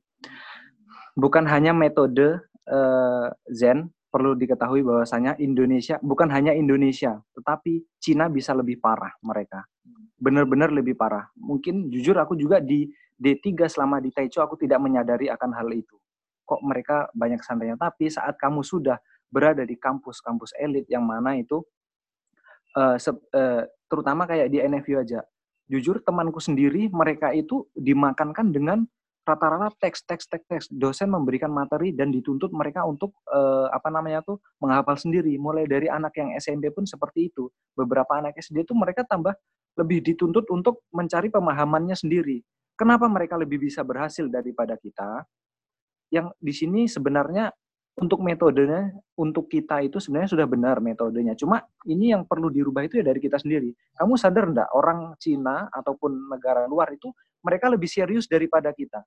Karena mereka lebih paham akan tantangan uh, ke depannya yang memang benar-benar kalau kamu tidak bisa, kamu bakal sulit. Kalau kita di sini jujur memang orang Indonesia itu santuy. Kamu pasti merasa akan hal itu. Kalau jadi untuk ibarat kata kalau memang kita memang seharusnya merubah metode dan kita mempertahankan dengan sifat kita ini, sifat yang mana kita merasa lebih santuy. Karena aku juga merasa seperti itu. Dalam hatiku ya aku berpikir, ah ngapain aku banyak-banyak ngafal anu gini, nanti paling de ke depannya enggak bakal berguna. Tapi beda sama orang-orang Cina.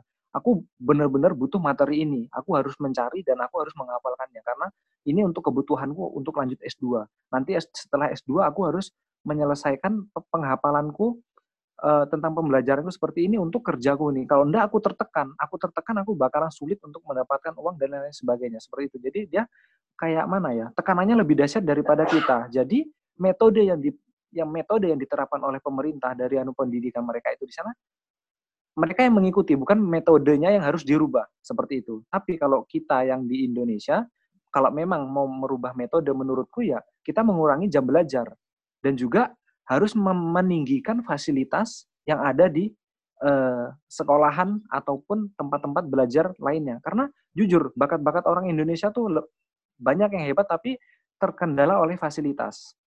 Jadi, kalau memang kita mengurangi jam belajar itu, kenapa harus mengurangi jam belajar yang mana kita pulangnya sampai sore, kita kurangi. Kita lebih mengedepankan ke mana sih arah dan tujuan anak itu, maksudnya dia lebih berprioritas ke hobinya itu seperti apa, yang dia mau itu seperti apa. Nah, jam yang kita kurangi itu kita larikan ke hal yang seperti itu. Kita ulurkan eh, apa namanya tuh kesempatan biarkan dia melakukan hal yang dia sukai dan dikembangkan mulai dari saat ini. Banyak daripada orang-orang Indonesia itu sadar, wah, aku kepingin berbisnis nih dan aku kepingin melanjutkan apa apa namanya tuh mimpi-mimpiku kayak mulai terbongkar, mulai semangat-semangatnya dia mau menciptakan itu baru saat dia mengerti pada saat mungkin setelah lulus SMK ataupun pas SMK yang masih awal-awalnya. Pas mengerti dunia luar beda sama orang-orang Cina. Dia sudah maksudnya itu orang-orang yang berada di luar sana mereka sudah benar-benar menargetkan dari awal dari kecil. Karena terbantu juga oleh sistem pembelajaran dari orang tua yang terdidik dari awalnya sudah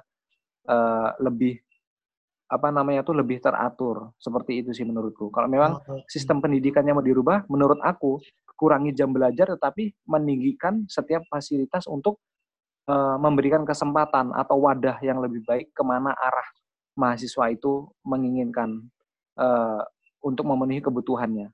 Kebutuhan maksud aku itu ya basicnya dia apa? Seperti itu. Seperti itu.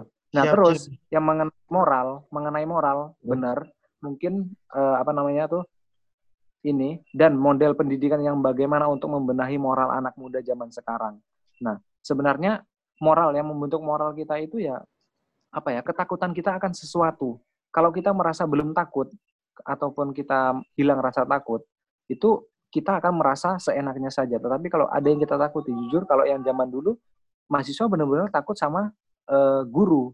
Nah itu yang membuat kita dan menuntut kita untuk lebih diam dan lebih sopan. Nah apa sih yang membuat kita ini lepas kendali? Karena pengaruh lingkungan. Kalau kita terbiasa dengan lingkungan yang keras ya kita juga bakalan ikut keras gitu. Jadi menurut aku lebih dari sisi lingkungan sih dalam pembentukan moral itu. Bagaimana kita menyikapi untuk tetap per, apa ber memilih lingkungan yang baik untuk membentuk moral kita juga menjadi lebih baik. Jujur, pengaruh lingkungan itu sangatlah besar.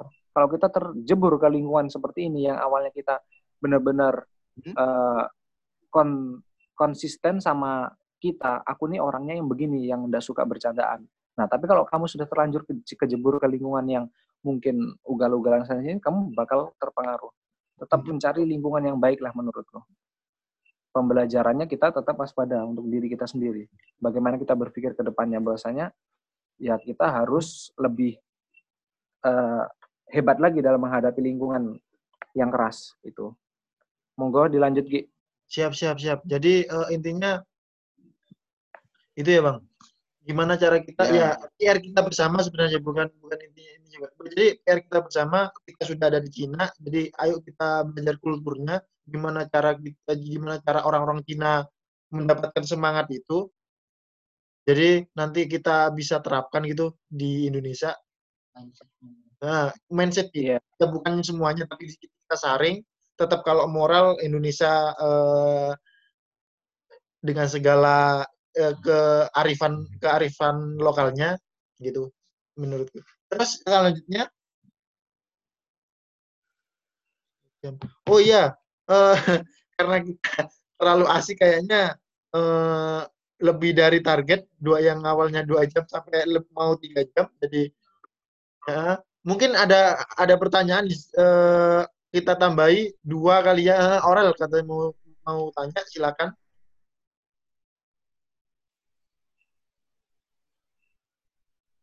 Terima Ya, kasih Bang chat. sudah diingatkan. Udah aku tuh si chat. Oh siap siap. Mana? Oh ya Eh, sambil ntar Oh, aku juga, aku juga lagi siap-siap menjawab pertanyaan Pri Pri Prida Arini. Monggo dijawab, eh dijawab. Yang jawab punya Gisel ayo. Bang Adro Gisel mana. Gisel? Pertanyaan mana? Pertanyaan Gisel mana? Ah, Bentar, bentar. Hiburan saya selama di Cina Oh, Nih, ini ini ini Eh, sudah ketemu bang, aku bacakan. Hiburan saya selama di Cina itu adalah ikut organisasi.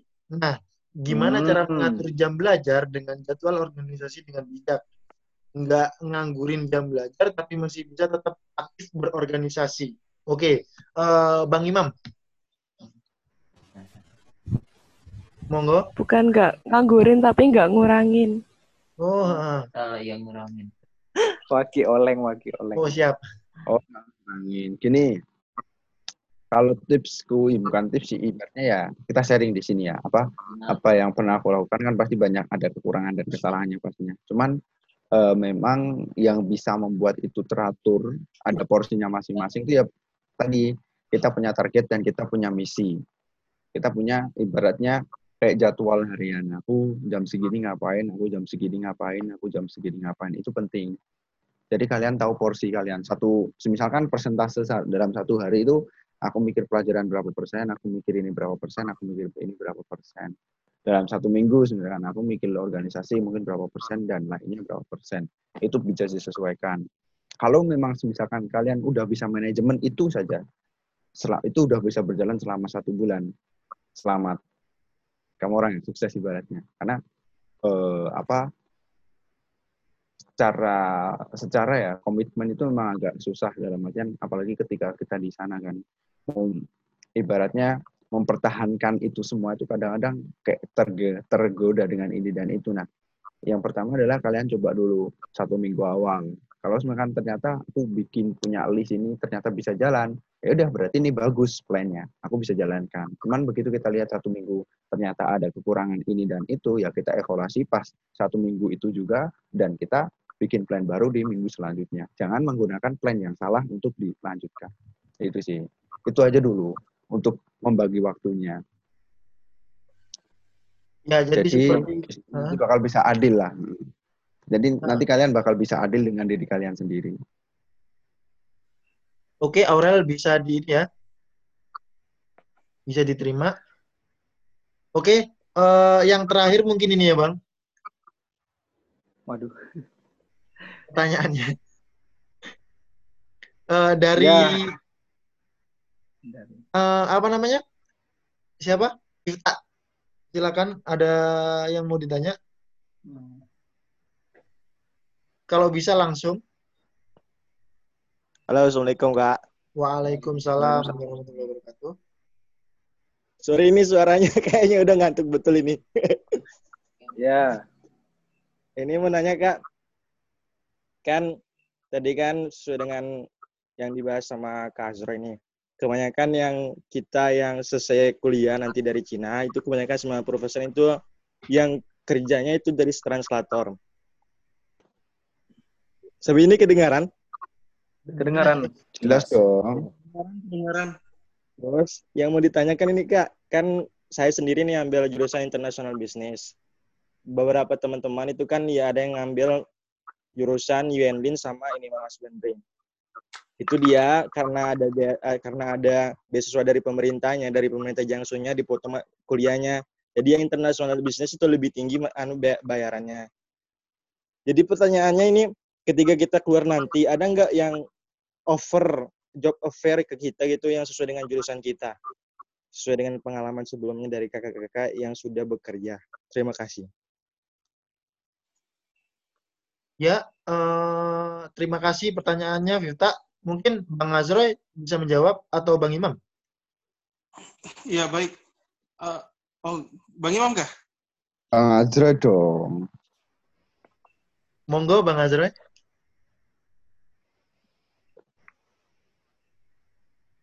Halo, Wei. Yuren ma. Yo, yo. Uh, ya, sorry. Yeah, uh, tadi itulah. Uh, jadi uh, saya dulu jurusan internasional bisnis juga. Selepas dari itu saya lulus uh, kerja. Uh, awalnya saya kerja itu masih di Cina lagi. Uh, awalnya saya jadi admin. Setelah dari itu saya jadi pengawas lapangan. Setelah itu saya keluar, uh, sempat menduduki sebagai vice general manager. Uh, setelah itu saya keluar lagi, sekarang jadi translator lagi. Uh, harus nekat sih sebenarnya harus nekat uh, sebab kita merasa bahwa kita kurang pas di posisi ini kita cari yang lain uh, bukannya karena kita sok laku di mana-mana ya tetapi memang perusahaan banyak butuh kita jadi uh, kita yang bisa uh, bahasa Mandarin tuh peluang kerjanya bisa dikatakan uh, 70% lebih di atas dibanding orang yang nggak bisa karena perusahaan sekarang rata-rata hampir uh, banyak banget lah pokoknya dari Cina yang membuka perusahaan di Indonesia. Uh, kalau misalkan kita jurusan bisnis, tapi lulus nanti jadi translator, is oke okay nggak jadi masalah. Yang penting kita nikmati dulu bahwa jadi translator kita mampu apa enggak. Kalau misalkan enggak, kita beralih ke yang lain. Karena kenapa? Uh, di translator sendiri itu kita harus punya skill yang banyak, uh, relasi yang banyak, dan kita harus punya pemahaman yang luas Sebab uh, tidak semua yang kita paham, yang semua kita ngerti, itu bisa kita sampaikan bisa jadi translator. Jadi translator itu juga berat. Ya, bagi saya sangat berat. Ketika orang Chinese berkata, perusahaan kamu jelek ya, kita nggak boleh ngomong ke bos kita, eh, dia ngatain loh perusahaan kita jelek gitu. Itu akan memecah belah antara satu perusahaan ke perusahaan yang lain. Jadi, uh, bang, ya? Uh, maaf memotong nih kalau uh, maaf ya bang, nah. maaf banget. Uh, iya. Mungkin uh, yang yang aku paham, uh, yang yang dimaksud Viva itu kalau seumpama nanti pas setelah lulus gak ada ada kak uh, fair yang artinya uh, kita akan langsung diarahkan ini ini ini ini gitu bang. Uh, jadi ada uh, apa yang sini kita lulus itu sudah terjamin nggak kita keluar itu bakal kerja? Misalkan uh, aku ingin jadi translator di perusahaan ini A, B, C, dan B. Dan kalau seumpama tidak, eh, gimana nggak bang? Cara-cara untuk mendapatkan itu gitu? Ya baik, kalau misalkan masalah kamu lulus langsung terjamin kerja itu enggak ya, enggak ada yang seperti itu. Tapi kalau misalkan kamu pengen lulus langsung jadi translator, ada perusahaan sangat besar sekali. Uh, kalau misalkan ada yang arahin apa enggak, uh, kalau uh, sedikit ya, maksudnya dua tiga orang saya bisa bantu arahkan. Tapi lebih dari itu saya rasa berat lah, sebab ini bukan perusahaan kita punya, uh, perusahaan orang luar. Tapi kalau misalkan mau jadi translator itu sangat mudah di mana-mana. Di Sulawesi dibutuhkan jubir ratusan orang, berapapun pasti diterima. Hmm. Siap siap. Gitu. Bang Imam mau menambahi? Aku menambahi. Siap-siap Bang, Bang Yuli. Belum. Bang Bang Imam lah, aku kan masih cuma anu dong. Oh, ha. jadi uh, oh. Uh, jadi seperti itu ya. Uh, bang.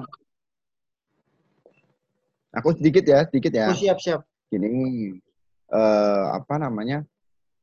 Kalau aku waktu itu melihatnya seperti ini, di mana ada kesempatan aku ngambil cuman karena kita posisinya adalah fresh graduate dalam artian kita baru lulus nih kita baru freshman uh, apa kalau waktu itu aku pola pikirnya adalah aku pengen mencari tempat kerja yang di mana itu di Jawa di mana itu pun di kota besar itu di kota-kota yang di mana eh, apa tekanannya lumayan besar. Kenapa? Kenapa Pak aku milih seperti itu? Karena ketika kita kerja di kota besar dalam artian eh, banyak tekanan di sana, pola hidupnya juga berbeda, kita bakal mm, merasakan sensasi di mana mm, apa namanya ya? Kita bakal banyak pilihan gitu. Kita hanya bukan hanya fokus bekerja, tapi kita bisa mengerjakan yang lain. Dan ketika kita kita bekerja di kota besar, sebenarnya aku kemarin memilihnya, memutuskan untuk memilih Jakarta, itu diberikan kesempatan kamu bisa ke sini, kamu bisa ke sini, kamu bisa mendapatkan posisi ini dan itu. Dengan posisi kita baru banget nih lulus kuliah gitu loh. Tapi ya seperti itulah, makanya memang tugasnya berat, tapi apa yang kalian dapatkan juga lumayan besar lumayan banyak untuk kelas anak-anak yang baru lulus.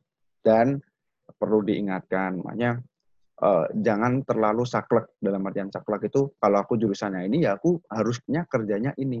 Jangan seperti itu. Malah sebaliknya gitu. Kalian harus punya plan dalam artian ketika aku ditaruh di tempat yang lain ya nggak masalah. Karena uh, itu bakal bagus untuk kalian ke depannya. Investasi juga buat kalian karena ibaratnya kita nanti bisa jadi multi talenta gitu. Ketika kita dihadapkan sebuah pilihan, kita udah punya banyak pengalaman. Aku udah pengalaman di marketing nih. Aku ada pengalaman di misalkan di translator. Aku ada pengalaman mungkin di jurusanku sendiri. Kan itu nanti dari perusahaan juga bakal memilah. Gitu. Dan kalian pun juga mem bisa memilah perusahaan-perusahaan yang akan sesuai dengan kalian. Karena ketika kalian udah menua, otomatis kan kalian nggak seenergik sekarang gitu. Nah, mumpung ini lagi energik-energiknya, jangan nyari pekerjaan yang nyaman. Betul banget bang.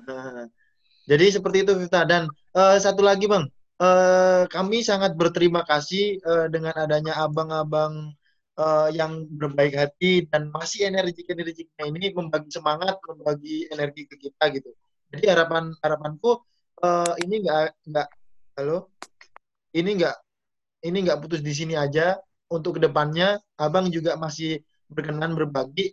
Jadi untuk teman-teman semua, untuk teman-teman semua, uh, ini adalah sebuah apa, relasi baru. Dalam artian uh, silakan manfaatkan relasi ini.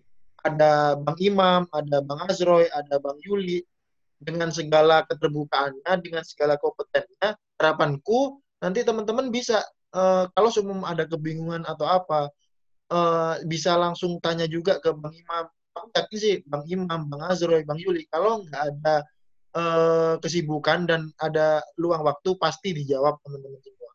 Jadi uh, terima kasih banget sebelumnya atas kebaikan untuk berbagi di malam ini, Bang. Terus lagi pesan buat teman-teman semua dan buat aku juga, uh, kita juga sama sih harus saling berbagi. Artinya kalau seumpama nanti kita sukses, jangan lupa berbagi teman-teman ya. Jadi benar. Uh, uh, kita sebisa mungkin untuk berbagi ya meskipun uh, tidak uh, tidak besar, paling nggak berbagi senyuman atau apa untuk uh, generasi yang akan datang kita. Dan kalau kita sudah sukses, ingat malam ini ya teman-teman. Yes, ingat malam ini. Diskusi malam malam ini berpengaruh masa untuk masa depan. Amin, amin.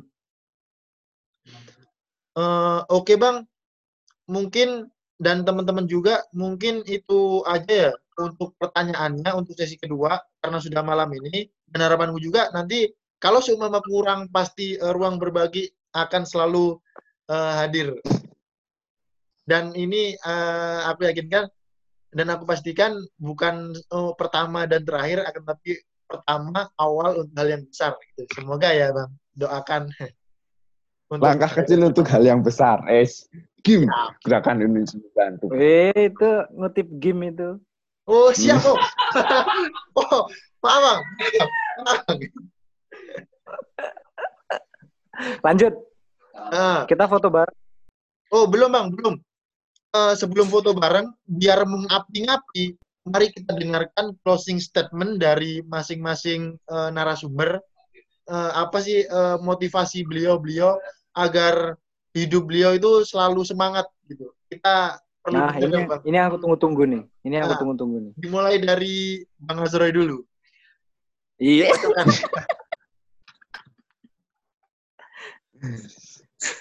Kenapa selalu aku yang mulai pertama? Uh, dari saya singkat saja. Uh, Halo bang. Rantau bukan. Putus bang. Gitu aja. Keputus bang. Diulangi. Sudah selesai keputus ya suaranya. Iya. Uh, saya ulangi bahwa uh, apa yang terakhir dari saya adalah uh, merantau bukan pilihan namun sukses adalah tujuanku. Siap. Siap. Merantau adalah bukan pilihan, tapi sukses adalah tujuan. tujuan. Siap, siap. Ingat teman-teman. Oke. Oke, selanjutnya Bang Yuli. Kalau aku lebih ke saran sih, saran untuk aku sendiri dan juga untuk teman-teman. Bahwasanya tuh teman-teman jangan sampai terlalu memaksakan pikiran kalian. Karena bagaimanapun kita ini memiliki uh, yang mengendalikan segalanya. Kita harus kembali lagi. Yang orang bilang orang Jawa bilang itu kita harus madep. Madep itu kembali, mengembalikan lagi sama yang memiliki, yang membolak-balik hati, yang memampukan pikiran kita. Itu motivasi terbesarku sampai sekarang gimana pun itu kita harus mengembalikan. Karena terkadang kita itu pas oleng-olengnya kita itu, di titik terendahnya kita itu saat kita tidak bisa menjaga apa yang menjadi kewajiban kita. Gitu. Jadi kita harus mengembalikan apa yang menjadi kewajiban kita dan menguatkan, memprioritaskan apa yang menjadi kewajiban kita. Tetap semangat untuk belajarnya, bagaimanapun jangan terlalu membandingkan aku, kamu, dan dia.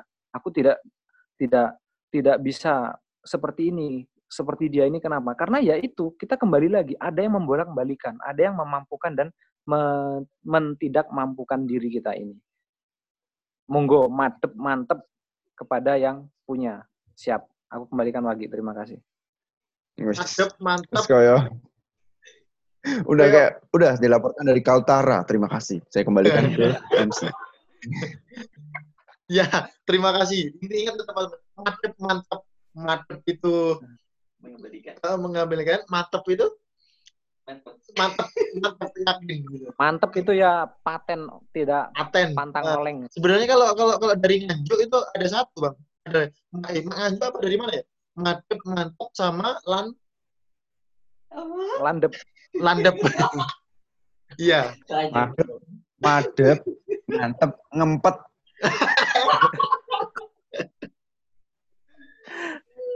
Oke, okay, lanjut Bang Imam. Nah, jadi ingat ya Bang Madu dan Lan Mantap gitu. Dari Bang Yuli. Dan yang terakhir dari Bang Imam nih Bang. Uh, closing statement-nya Bang. Calon Gubernur Jawa Tengah. Amin. Amin. Amin. Kalau aku sih apa ya, yang bikin termotivasi sampai sekarang sebenarnya yang pertama ya apa? Itu pepatah Jawa. Urip iku urup hidup itu bermanfaat. Jadi kalau misalkan kita nggak manfaat berarti kita nggak hidup. Itu harus tetap harus kalian pegang teguh terus. Jadi kalau misalkan kita nggak bermanfaat ya berarti kita nggak hidup. Kalau kita bermanfaat berarti kita hidup. Tuh. Yang kedua adalah pemuda adalah mereka yang mau belajar jadi siapa pun yang sedang belajar ya mereka masih muda, berapapun umurnya. Itu mereka tetap kita anggap muda. Kalau aku yang melihatnya. Jadi uh, belajar nggak harus melihat umur dan umur nggak harus melihat belajar. Yang ketiga, dan belajar itu di mana pun, kapan pun bisa. Apalagi zaman sekarang, kalian tinggal bagaimana kalian uh, pinter-pinter kita untuk memanfaatkan apa yang ada sekarang untuk belajar. Nah belajar dari YouTube kah, belajar dari Google, semuanya adalah ada kesempatan. Ya luas lah, kalian nggak hanya bisa belajar di kampus. Meskipun sekarang libur, yang teman-teman kena corona dan lain-lain kan, kalian masih bisa belajar di eh, apa namanya kamar kalian masing-masing. Contohnya sekarang dengan adanya teknologi, meskipun kalian nggak bisa keluar apa-apa, tapi kita masih tetap bisa belajar, ya kan? Itu. Jadi manfaatkan yang ada dengan sebaik dan sebijak mungkin. Itu. Halo Bang. Siap. Halo. Oke, oke, siap. Jadi, seperti itu ya teman-teman. Uh, diingat dari masing-masing narasumber ada Bang Imam, ada Bang Yuli, ada Bang Asroy. Jadi, uh, terima kasih sekali lagi Bang, abang-abang telah meluangkan waktu serta niat dan uh, ini tenaganya. Semoga uh, dibalas oleh beliau yang eh oleh beliau oleh yang oleh yang di sana dengan Gales gue. Dan yang terakhir, teman-teman, eh, harapan saya, harapan kami di eh, Kuranesia, eh, ruang berbagi ini bukan hanya kali ini yang terakhir, akan tapi akan ada-ada lagi. Dan semoga eh, apa yang kita adakan dan apa yang kita ini kan usahakan semoga bermanfaat untuk teman-teman semua. Amin. Dan uh, Amin. Jadi gini teman-teman dan abang-abang, uh, saya emang sengaja uh, apa webinar ini aku bikin santai dalam artian aku nggak nggak terlalu banyak mutus-mutus dan membiarkan uh, Abang Bang Imam, Bang Azroy, dan Bang Yuli memaparkan statementnya secara luas dan tidak melihat waktu. Kenapa?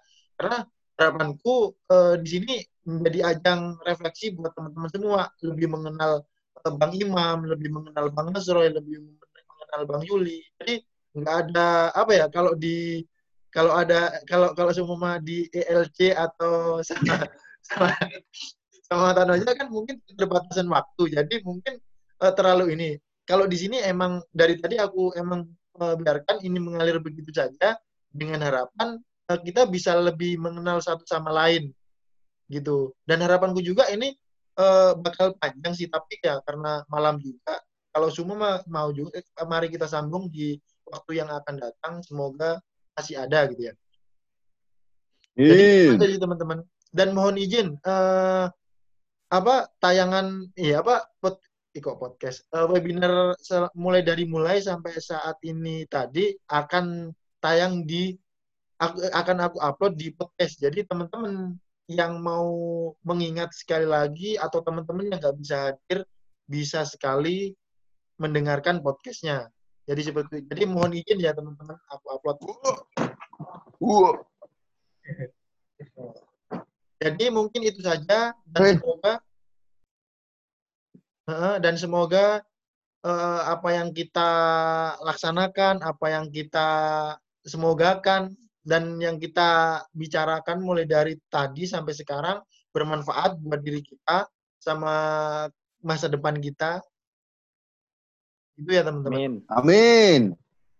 Dan pokoknya satu uh, yang aku ingatkan uh, jangan berhenti berbagi karena berbagi itu nggak ada ruginya. Karena berbagi itu nggak ada menyesalnya di hidup kita gitu. Karena berbagi itu berbagi itu adalah kebaikan. Seperti yang kak siapa tadi bilang berbagi itu indah. Jadi itu sepakat ya teman-teman? Dan Indonesia butuh anak muda. Ya mungkin itu saja yang bisa saya ini kan dan mohon maaf kalau seumpama saya secara pribadi uh, sengaja ataupun tidak mengeluarkan kata-kata yang salah dan mohon maaf sekali lagi. Uh, tapi jangan keluar dulu teman-teman. Dan itu uh, webinar yang kita ini dengan tema uh, apa tadi? Dengan tema tema mengintip tantangan yang akan kita hadapi di masa yang akan datang. Jadi terima kasih telah meluangkan waktu serta uh, tenaganya untuk mengikuti webinar ini. Terima kasih.